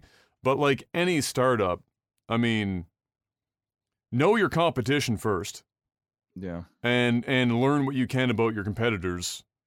And because if you really have no experience or you're not hiring people that are already in um or have been in that position, you you have to you have to, you know, it's it's explorative. You know, it's it's explorative. Uh, you have to. It's the exploration phase of the of the, the business startup. The biggest thing is, and I wouldn't start off this way because you got to figure out your business first. And I mean, you've been very vague, so I mean, I don't. There's not a lot of detail. Yeah. yeah, I don't know what. I mean, there's million. I mean, I have an online business theoretically. Yeah, you know what I mean. So it really yeah. all depends on what it is. It's probably physical but, goods, if I had to yeah, guess. But if you're if you're like you know doing Amazon related stuff or drop shipping or whatever the fuck, um, it's honestly it's all about dumping money into marketing and advertisement and and knowing how to properly um where to put that marketing and advertising how to put it when to put it mm. um that that's what it is. Most of these like successful people that are, have online sales, they're dumping thousands and sometimes tens of thousands of dollars a month in straight advertisement, ads, just nonstop. Uh, but you got to have a good end product and a good landing page or a good whatever. So, I mean, I have no idea what type of business you have,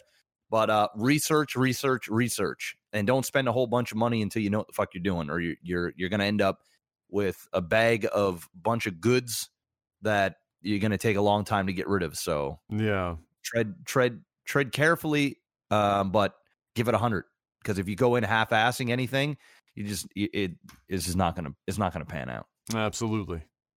Uh this is an interesting question. I'm trying to think of when the last time that happened.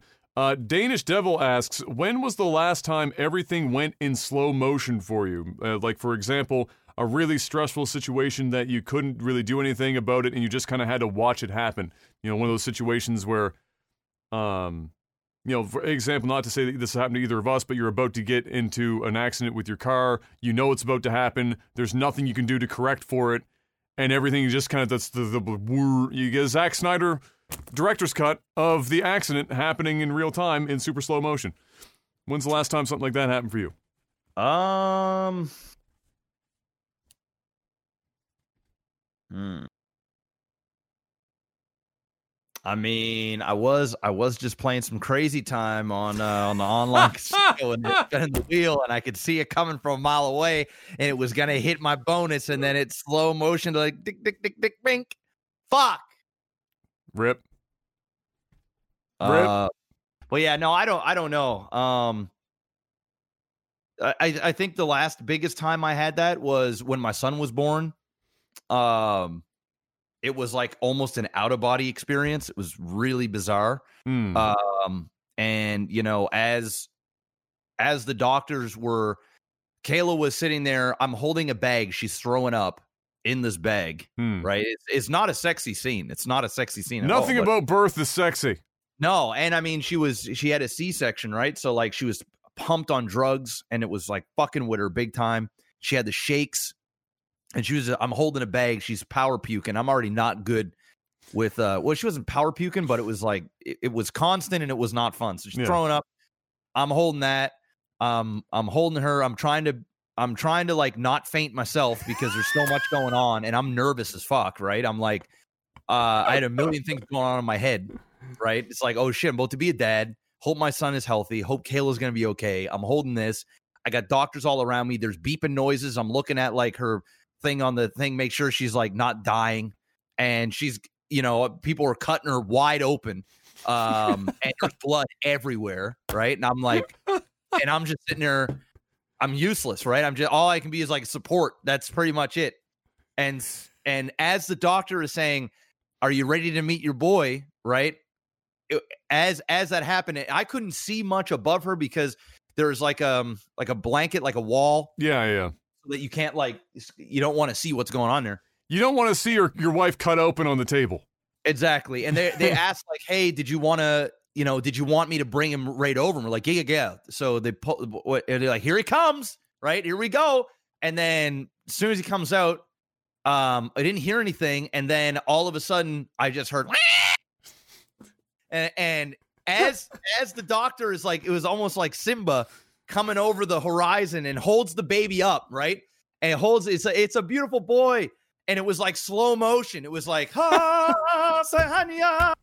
and I was like, oh my god! And he's screaming, and and uh, he's fu- he looks green because he's full of shit and blood, yep. and everything else. Um, and he's sitting there screaming, and uh, yeah, that was like a, that was like a slow motion moment from.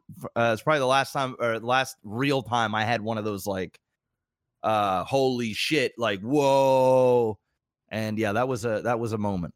Uh, yeah, I don't know. I don't, I don't know if there's like the, the last time I've, i had was been a long, a long fucking time. Holy shit. Yeah. I mean, Probably the last one. Honest to God, it's been so long. I was still with Natalie. So she, I got a call from a stranger on my cell phone. It was from her phone.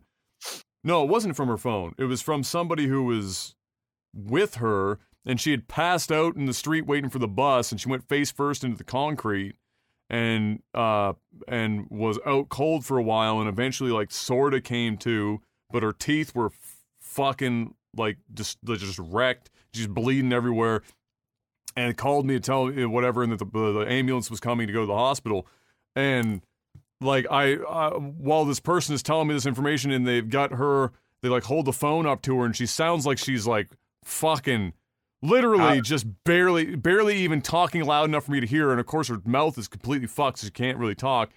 And and i remember like like the room was like closing in and yeah. I got I got so I got hit with so much adrenaline that I had my phone in my hand. I was actually no joke. I was sitting where I'm sitting right now because I, was like I was in my office chair here, but it was you know fucking ten years ago, and I remember getting such a huge shot of adrenaline that uh, when I went turn off my phone when I went to get up, I like yeeted my phone across the fucking room. My hand wouldn't close, and when I went up, I fucking like whipped my phone across the room.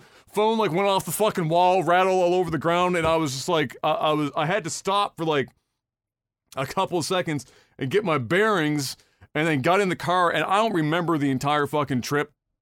Like from there, it was one of those moments where you got in the car and you drove somewhere, but you didn't remember how the fuck you don't remember yeah. anything of the drive there because I was just so full of adrenaline, uh, you know, at the time because I knew how prone she was to fainting, and when I heard that she went face first, I was like, like serious concussions. It's like, holy fuck, what's you know, dental, like her teeth were fucked, um, and that was a, a long, a long fucking couple of days. So that was probably the last time was was that getting that news and you just get like hit with adrenaline. That's what happens. You get hit with adrenaline and your body is just like everything becomes slow and it's weird. It's fucking trippy as shit.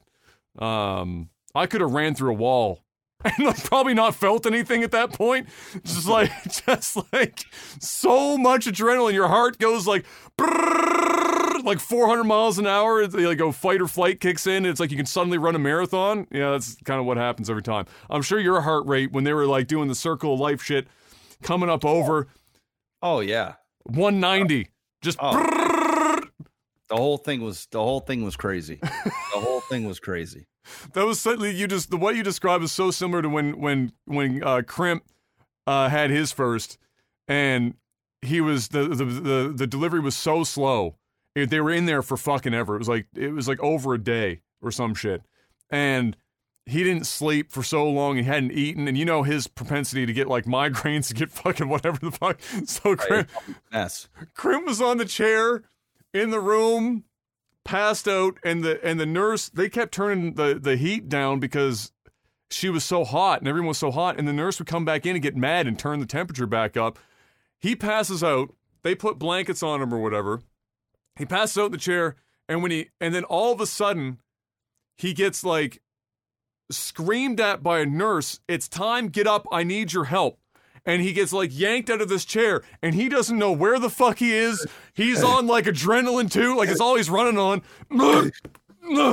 And then they just hand him one of his wife's legs, and he's just holding one of one of her legs, and he's like, "What's what the fuck's what's happening?" And she's she's like trying to birth this child. The nurse is trying to talk Ryan through it. Ryan's not hearing anything. And he's got this one leg in the air. And then, like, after he got up so fast and he hadn't had food in so long and he hadn't slept, and his blood sugar fucking tanked and his blood oh. pressure fucking tanked. Right. I'm piecing. And, and he was like, starting to fucking, and the nurse looked at him, and I think the only thing holding him up was his wife's leg. And she was like, "Sir, do you need to sit down?" He was like, yeah, yeah, yeah. And so he gets to sit down or whatever, and they fucking cover him up with ice and all sorts of shit. It was a gong show. But yeah, the birth is. The men go through a lot, but it's one one trillionth, whatever the fuck the woman's got. Ain't even close. Ain't even close. ain't even close. It ain't even close. I'll tell you that right now. it is a fucking bro. The the sounds, the smells, the views, everything it is not. None of it is pretty. No, childbirth is is not a beautiful thing. I'm no. sorry. I mean the the the the conceptually. The yes, uh, the the idea of it and and the the when it's there and you're holding your child and stuff, it's beautiful. But man, the process, oh. No. Probably the number one thing that most men don't know that happens when they're giving birth is their their wife is going to be shitting all over the room. Oh, that happens very frequently. Fortunately, my wife had a C-section, so yeah, she didn't have to push or anything like that. But yeah, it's very very common. They just yeah. shit themselves. Yeah, I mean you're you're literally pushing for your life, and you're in so much pain. It doesn't yeah. matter what orifice it's coming out of. It's just, and you don't even care. No, you, you, you literally you just, just want care. over. I'm shitting right. so I'm sure. Say about it. I dare you. Yeah, I'm go ahead. I'm gonna kill you. Yeah. um, uh, let's see what else we got here. Uh, hmm.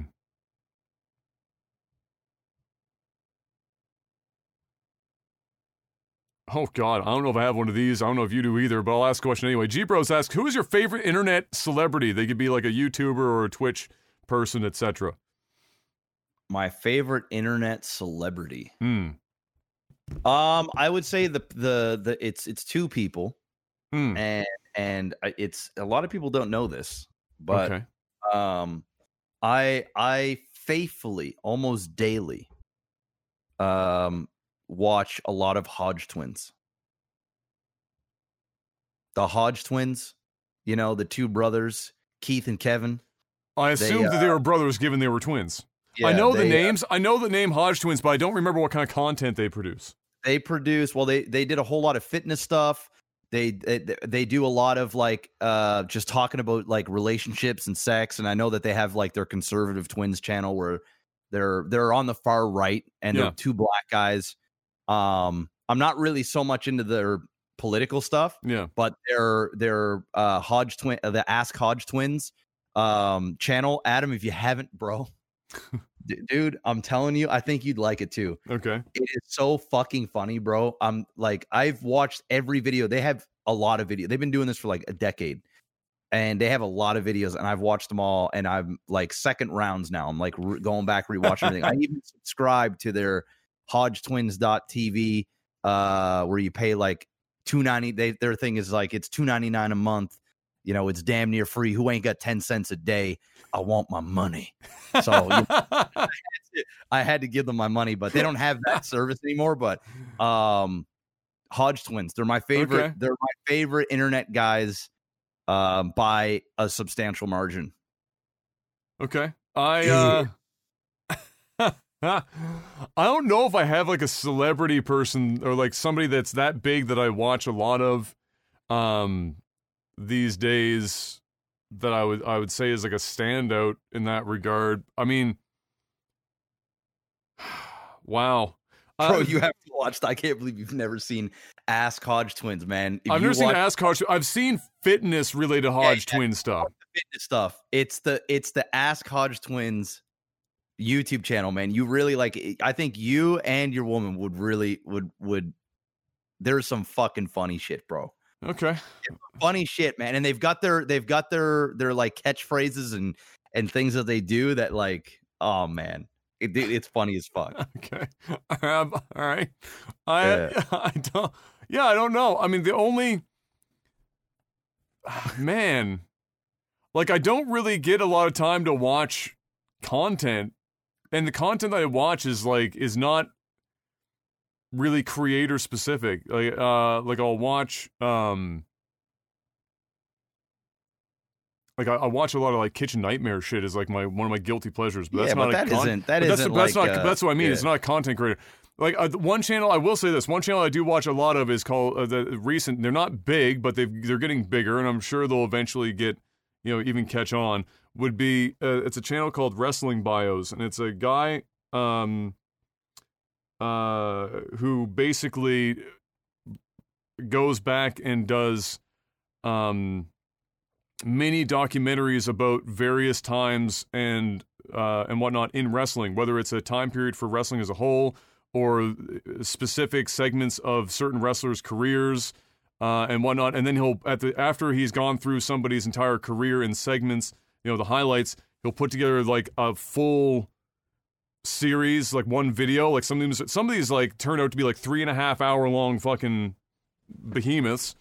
Uh, and he does an amazing job, like a really good fucking job. Uh, and so if you're like a wrestling fan and you like to go back and maybe you don't like some of the stuff I didn't even know, which has been kind of the fun of it. I'll get on the treadmill. He'll put up a new video like a couple times a week. I'm on the treadmill. I'll put that up and I'll watch it when I'm on the treadmill. And they're really, really well done. So I watch a lot of, excuse me, a lot of that. Um, but otherwise, I mean, fuck, yeah, my YouTube stuff is pretty is pretty minor and my streaming stuff is is just as minor. I I mean I have a couple of like streamer friends that stream that I'll watch like Jeff or otherwise, but I don't have like I don't even like I, I enjoy Doc as a streamer, but I don't watch him really.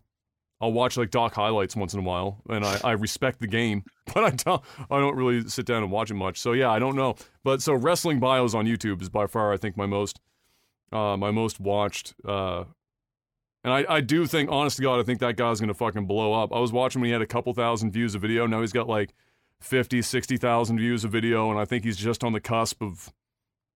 It's just to take like one video to break out of that like mid range YouTube shit. And it will be one of those things where all of his videos will suddenly get a lot of views. Because it's content that doesn't age, right? That's the yeah, beauty of that kind of content. Whenever. You can just yeah. go back and watch it whenever. Um. Holy shit. Well, a follow up question to this that's related 8910 asks, which celebrity inspires you the most? I don't suppose it's Dwayne The Rock Johnson. No. All right, who is it's it? It's not. um.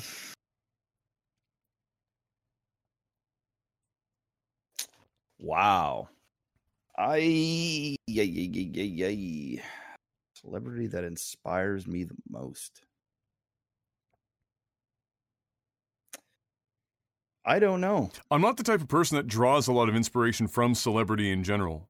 Yeah, neither am I.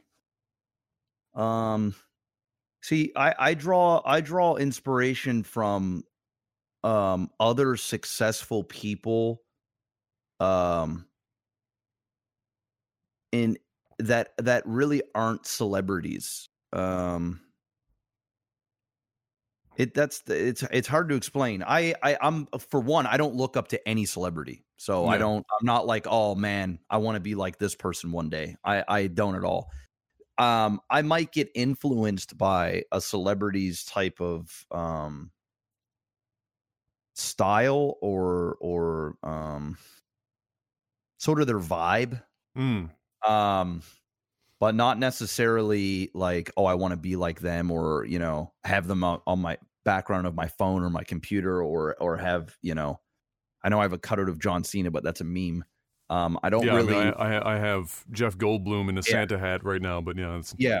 I'm the type of person that draws inspiration from other successful people in the industries that that I'm I'm in. So like if I go to like a real estate meetup, you know, I get inspired by people that are where I want to be. They might not necessarily be a celebrity, and but I do look up to their accomplishments and try and emulate or pick the brain of those. They call those mentors, but mm. without it really being a, a mentor per se, like a one-on-one coach or whatever. So yeah, it's very. I don't. I don't really at all actually look up to celebrities. It's just not. It's just not my not my thing. But like I said, sometimes I can relate to a celebrity's vibe, you know, and maybe their cadence or style might might kind of wash over me a little bit in a moment or in a season. Um, but that's about as far as it goes. Yeah, it's similar for me. I'll get like I'll I'll catch I'll oftentimes it's not a celebrity in the moment or somebody that's uh, with with renown. So not just a celebrity, but just somebody with renown. So um I'll get I'll get caught up in their accomplishments and and then seeing how they achieved those things even if it's not the path that I'm taking draw some you know some energy from that. Yeah.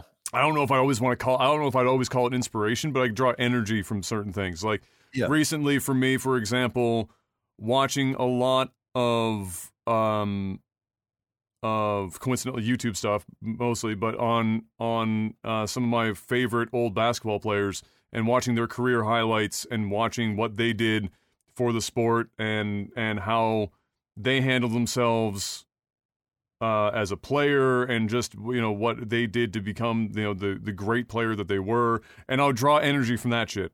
Um, for example, or uh, or like Jeff was saying, you know, if it's somebody else within a, a, an industry that that we work within that's doing great things, you know, you you draw from that too. You know, you get you you get excited seeing other people um, doing similar things to you that are getting uh, traction and whatnot, and and you can draw from from that. Uh, like for me, I was watched all this shit. I even I had a tweet. You know, my one of my one of the only things that that I'm sad about within my personal community, and I'm sure you probably have bits and pieces of this. Although you found some, you found a couple of folks, and I have as well in my own, that share interests that aren't just the games that you play within the community. So like if I tweet about basketball, nobody fucking cares. For example, like not a single person cares. It's like if you tweeted about real estate, there's only going to be a couple of people that are going to be with that are going to that are going to want to engage with that. There might be a couple people within your community that you could, and like for me, there's a couple of people in the community I can engage with with basketball. But in in general, I could tweet basketball and get zero traction. Three seconds later, I could tweet literally a picture of my foot, and I'll have like 40 fucking people inter- to interact with it. Right, so like I uh, like for me though, I'll, I'll I was tweeting this week about uh, Larry Bird as a player um, and and been watching a lot of his old footage and how he played the game and how and how you know he's known as like the the the you know the he's, he's another one of those great white hope kind of situations where he's like the whitest motherfucker to have ever played basketball. And he he wasn't just like physically the whitest motherfucker although he was definitely the whitest motherfucker to ever play basketball but how he played basketball was so white. He was athletic but nothing he did had athleticism in it. Zero, zero athleticism. Every movement, nothing was like fluid. It was like janky. It was like watching a white person dance. Even if a white person's really good at dancing, there's still something about the white person dancing that screams white, and that was Larry Bird. But he fucking made people look terrible despite the fact that he was like the whitest motherfucker, you know, around, and he he made the game work to his advantages. And despite crippling fucking injury and whatnot, he was he was uh, an absolute god. So just watching that, uh, you know, stuff, I'll, I'll, draw energy from. But I don't, I don't have any individuals that I'm like, man, like Jeff said, I don't have anyone on my wallpaper that I'm looking up to, you know, as a celebrity um, in in that regard. Let's see. Uh oh, here we go. Fresh to death Batman. Do you have any unpopular takes regarding TV or movies? Said I personally believe Breaking Bad is good, but not this once in a lifetime experience that everyone seems to say that it is.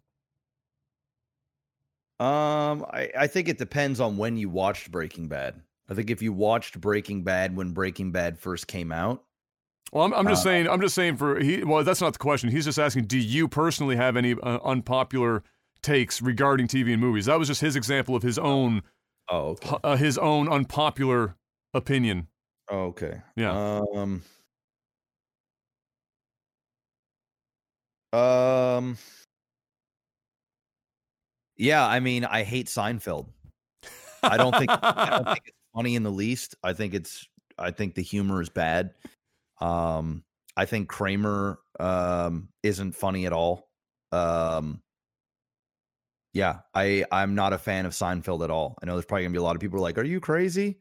Not a fan. Never was. Don't think I ever will be.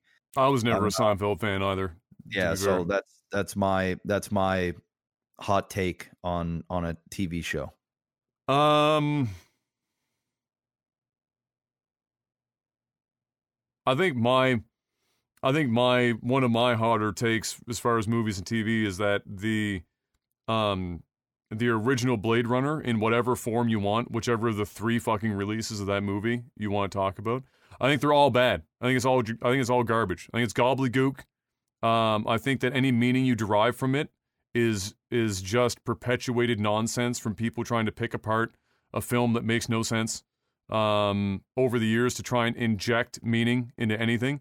It's kind of like going to a uh, to a to a museum with high art uh, with like high art, like really really uh, high concept art, and and there's people standing around you know these this canvas that's just painted white with splotches of other white, but it's textured, and they sit there and they're like, "Hmm, yes, I think this speaks to the." The uh, social norms of society and the, the disproportionate blah blah blah, and like they're just and it's just frivolous bullshit. And it doesn't and it's nothing of intent. It's just that it it it's what people are thinking of it. And then they're like this is the greatest painting ever. I'll buy it for 50 million dollars. That to me is what the original blade runner is. I think it's fluff. Um and uh i don't think it's literally anything to live up to whatever the fuck yeah, I don't uh, like people have yeah uh one more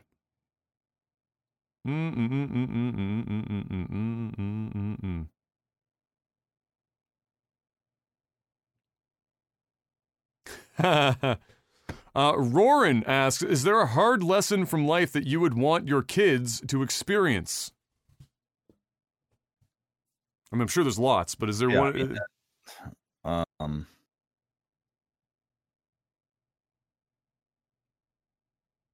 uh, Jeez.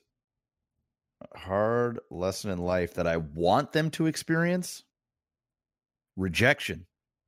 I was literally going to say the same thing. Well, similar, similar to that. Yeah, I mean, I mean, I don't, I don't want my son to have that feeling, but I want him to go through it so he know how he can because it, yeah. ha- it happens a lot, right? Whether it's job, relationship, uh, expectations, the, the I mean, I feel like everybody needs to to have rejection. I think I think, I think yeah. rejection in a relationship is probably one of the key ones. And I say that, and this is going to sound super. I mean, I this is going to sound so fucking egotistical. I never got nobody ever broke up with me. I was always the one breaking up with them, or I never got turned down by somebody I asked to go out on a date with. And that's not a huge number of fucking women obviously. There's like i think in total less than 10 in my life. But because i didn't i feel like i'm missing out on i feel like part of my psyche was totally fucked up from that um for sure. And that experiencing somebody outright rejecting me would have been really fucking healthy like from a relationship standpoint. Um and so that's definitely one i and coincidentally i was talking about um, I was talking about something similar on my stream. I, I can't remember if it was yesterday, the day before, where I was saying that something that I would want that I think everyone should experience is the, if possible, is when you're dating young enough in life that you still have to go over to the you know to if you're a guy and you're going over and you're picking up the girl from the parents' house and you have to meet the parents on that for and they have to go through the experience of I want her home by insert time kind of thing. There is something about that experience that I think every guy should probably go through at least once. Uh, I mean, you're so traditional. You're such you've been brought up in such a traditional household. Well, no, well, I don't mean that it adds anything. I just think that it's one of those things where like you get so fucking worked up about that you're going over. Like I remember, you know, my first girlfriend going over because we were still young, right? We're in high school, so of course the parents are still going to be like, you know, you can't go home. You can't take your 16 year old girlfriend home at three o'clock in the morning, like on a fucking weekend. It's just not going to go over that way. So oh. you you you get the experience of the dad being protective, come downstairs and be like, you better have my my daughter home by by well like like 10 o'clock. Um, my experience has always been different. So like my my you fear- never once had a a father come back and, and when you were dating young and be like, you know have her um, home by in uh, by like ten o'clock or eleven o'clock. Never once, because you dated a yeah, fair amount I, in your younger years. I, I, mean, I mean, yeah. I, I, I think the only person that that that um, yeah. I mean, yeah. I mean, my first my first long term girlfriend. I mean, her dad. I mean, I always knew her father, right? So, so he would kind of joke about certain things and be like, "Hey, you know, keep the door open," or "Hey, you know, uh, don't don't come don't come here past you know eleven o'clock or whatever." Right? Mm. Um, for sure. My my thing was my my my biggest nerves was, and the thing I had to c- cope with is is being black and going and seeing. I, mm. I date primarily white women, right? So, um, there's always that that there's always that stigma of like you know white girl bringing home the black guy. I mean, there's just no way. There's just no other way to say it. Um, it's just facts. I mean, people. I mean, we're in 2021, and people are like, "Oh my god, uh, I don't think that way, Jeff." Like, the reality is, is it's real. Um, and uh, you know, going and meeting the parents was always a was always a thing. And it just so happened that my very first girlfriend, her father was very racist, very, very racist. So I never actually met her father, but her mother loved me. It was the father that didn't. I don't even think he wanted to see me. Which was, I think, it was the reason why I never. Girl with a name that starts with an S. Yes. Okay. Uh, and uh, and and and the the I also think that because of that, it also made me more conscious of of that as well since it was my first time i was like 15 years old so um yeah, that's uh that that that's definitely yeah, it's called Get Out there. The movie Yeah, the Get movie Out. Get Out, yeah. it's, it's a very real thing. I mean, it, if and I'm sure um other minorities go through sort of the same thing. Um just different degree, versions. Just different versions, right? Yeah. yeah. It's like some some minorities are very traditional. You know, some people might think like, "Oh man, I'm going to I'm going to I'm dating somebody that's Jewish, but I'm not Jewish. Like what is her parents going to think? or his parents going to think or whatever, right? You kind of go through the same thing. So, yeah, I never I never really the whole like be home by 10 thing, that's just I mean, that's common courtesy too. Like I I I just wouldn't I wouldn't be the type of guy that's like, "Hey, you know, I'm going to keep you out super late or whatever" cuz I don't want that awkwardness between the parents. You want to be able to go there and and get their trust. So that way they leave you guys home alone and they can go out and you know do whatever you, know, you know and then you can break the trust yes yes mm. so yeah mm. that's that yeah that's it there you go ladies and gentlemen so take that off podcast hope you enjoyed that one uh stay safe out there of course we'll be back next week with more gaming news tv and movie stuff and whatever the fuck tech support brings and until then thank you so much Make sure to uh, to uh, like uh, or follow Lag TV on YouTube. Hit the bell icon. Get a comment in there if you can, uh, and like the videos. Watch as much of it as you can because the watch time is a massive metric. You know, m- most people are watching, uh, uh, you know, I would say, I think their watch time is somewhere around 20, 30 minutes. Uh, that's actually pretty high for YouTube. Uh, so if you can, keep that up. You guys are amazing. We'll see you guys next week, like I said. And until then, stay safe out there. We're, uh, we're almost there, ladies. Peace. Peace.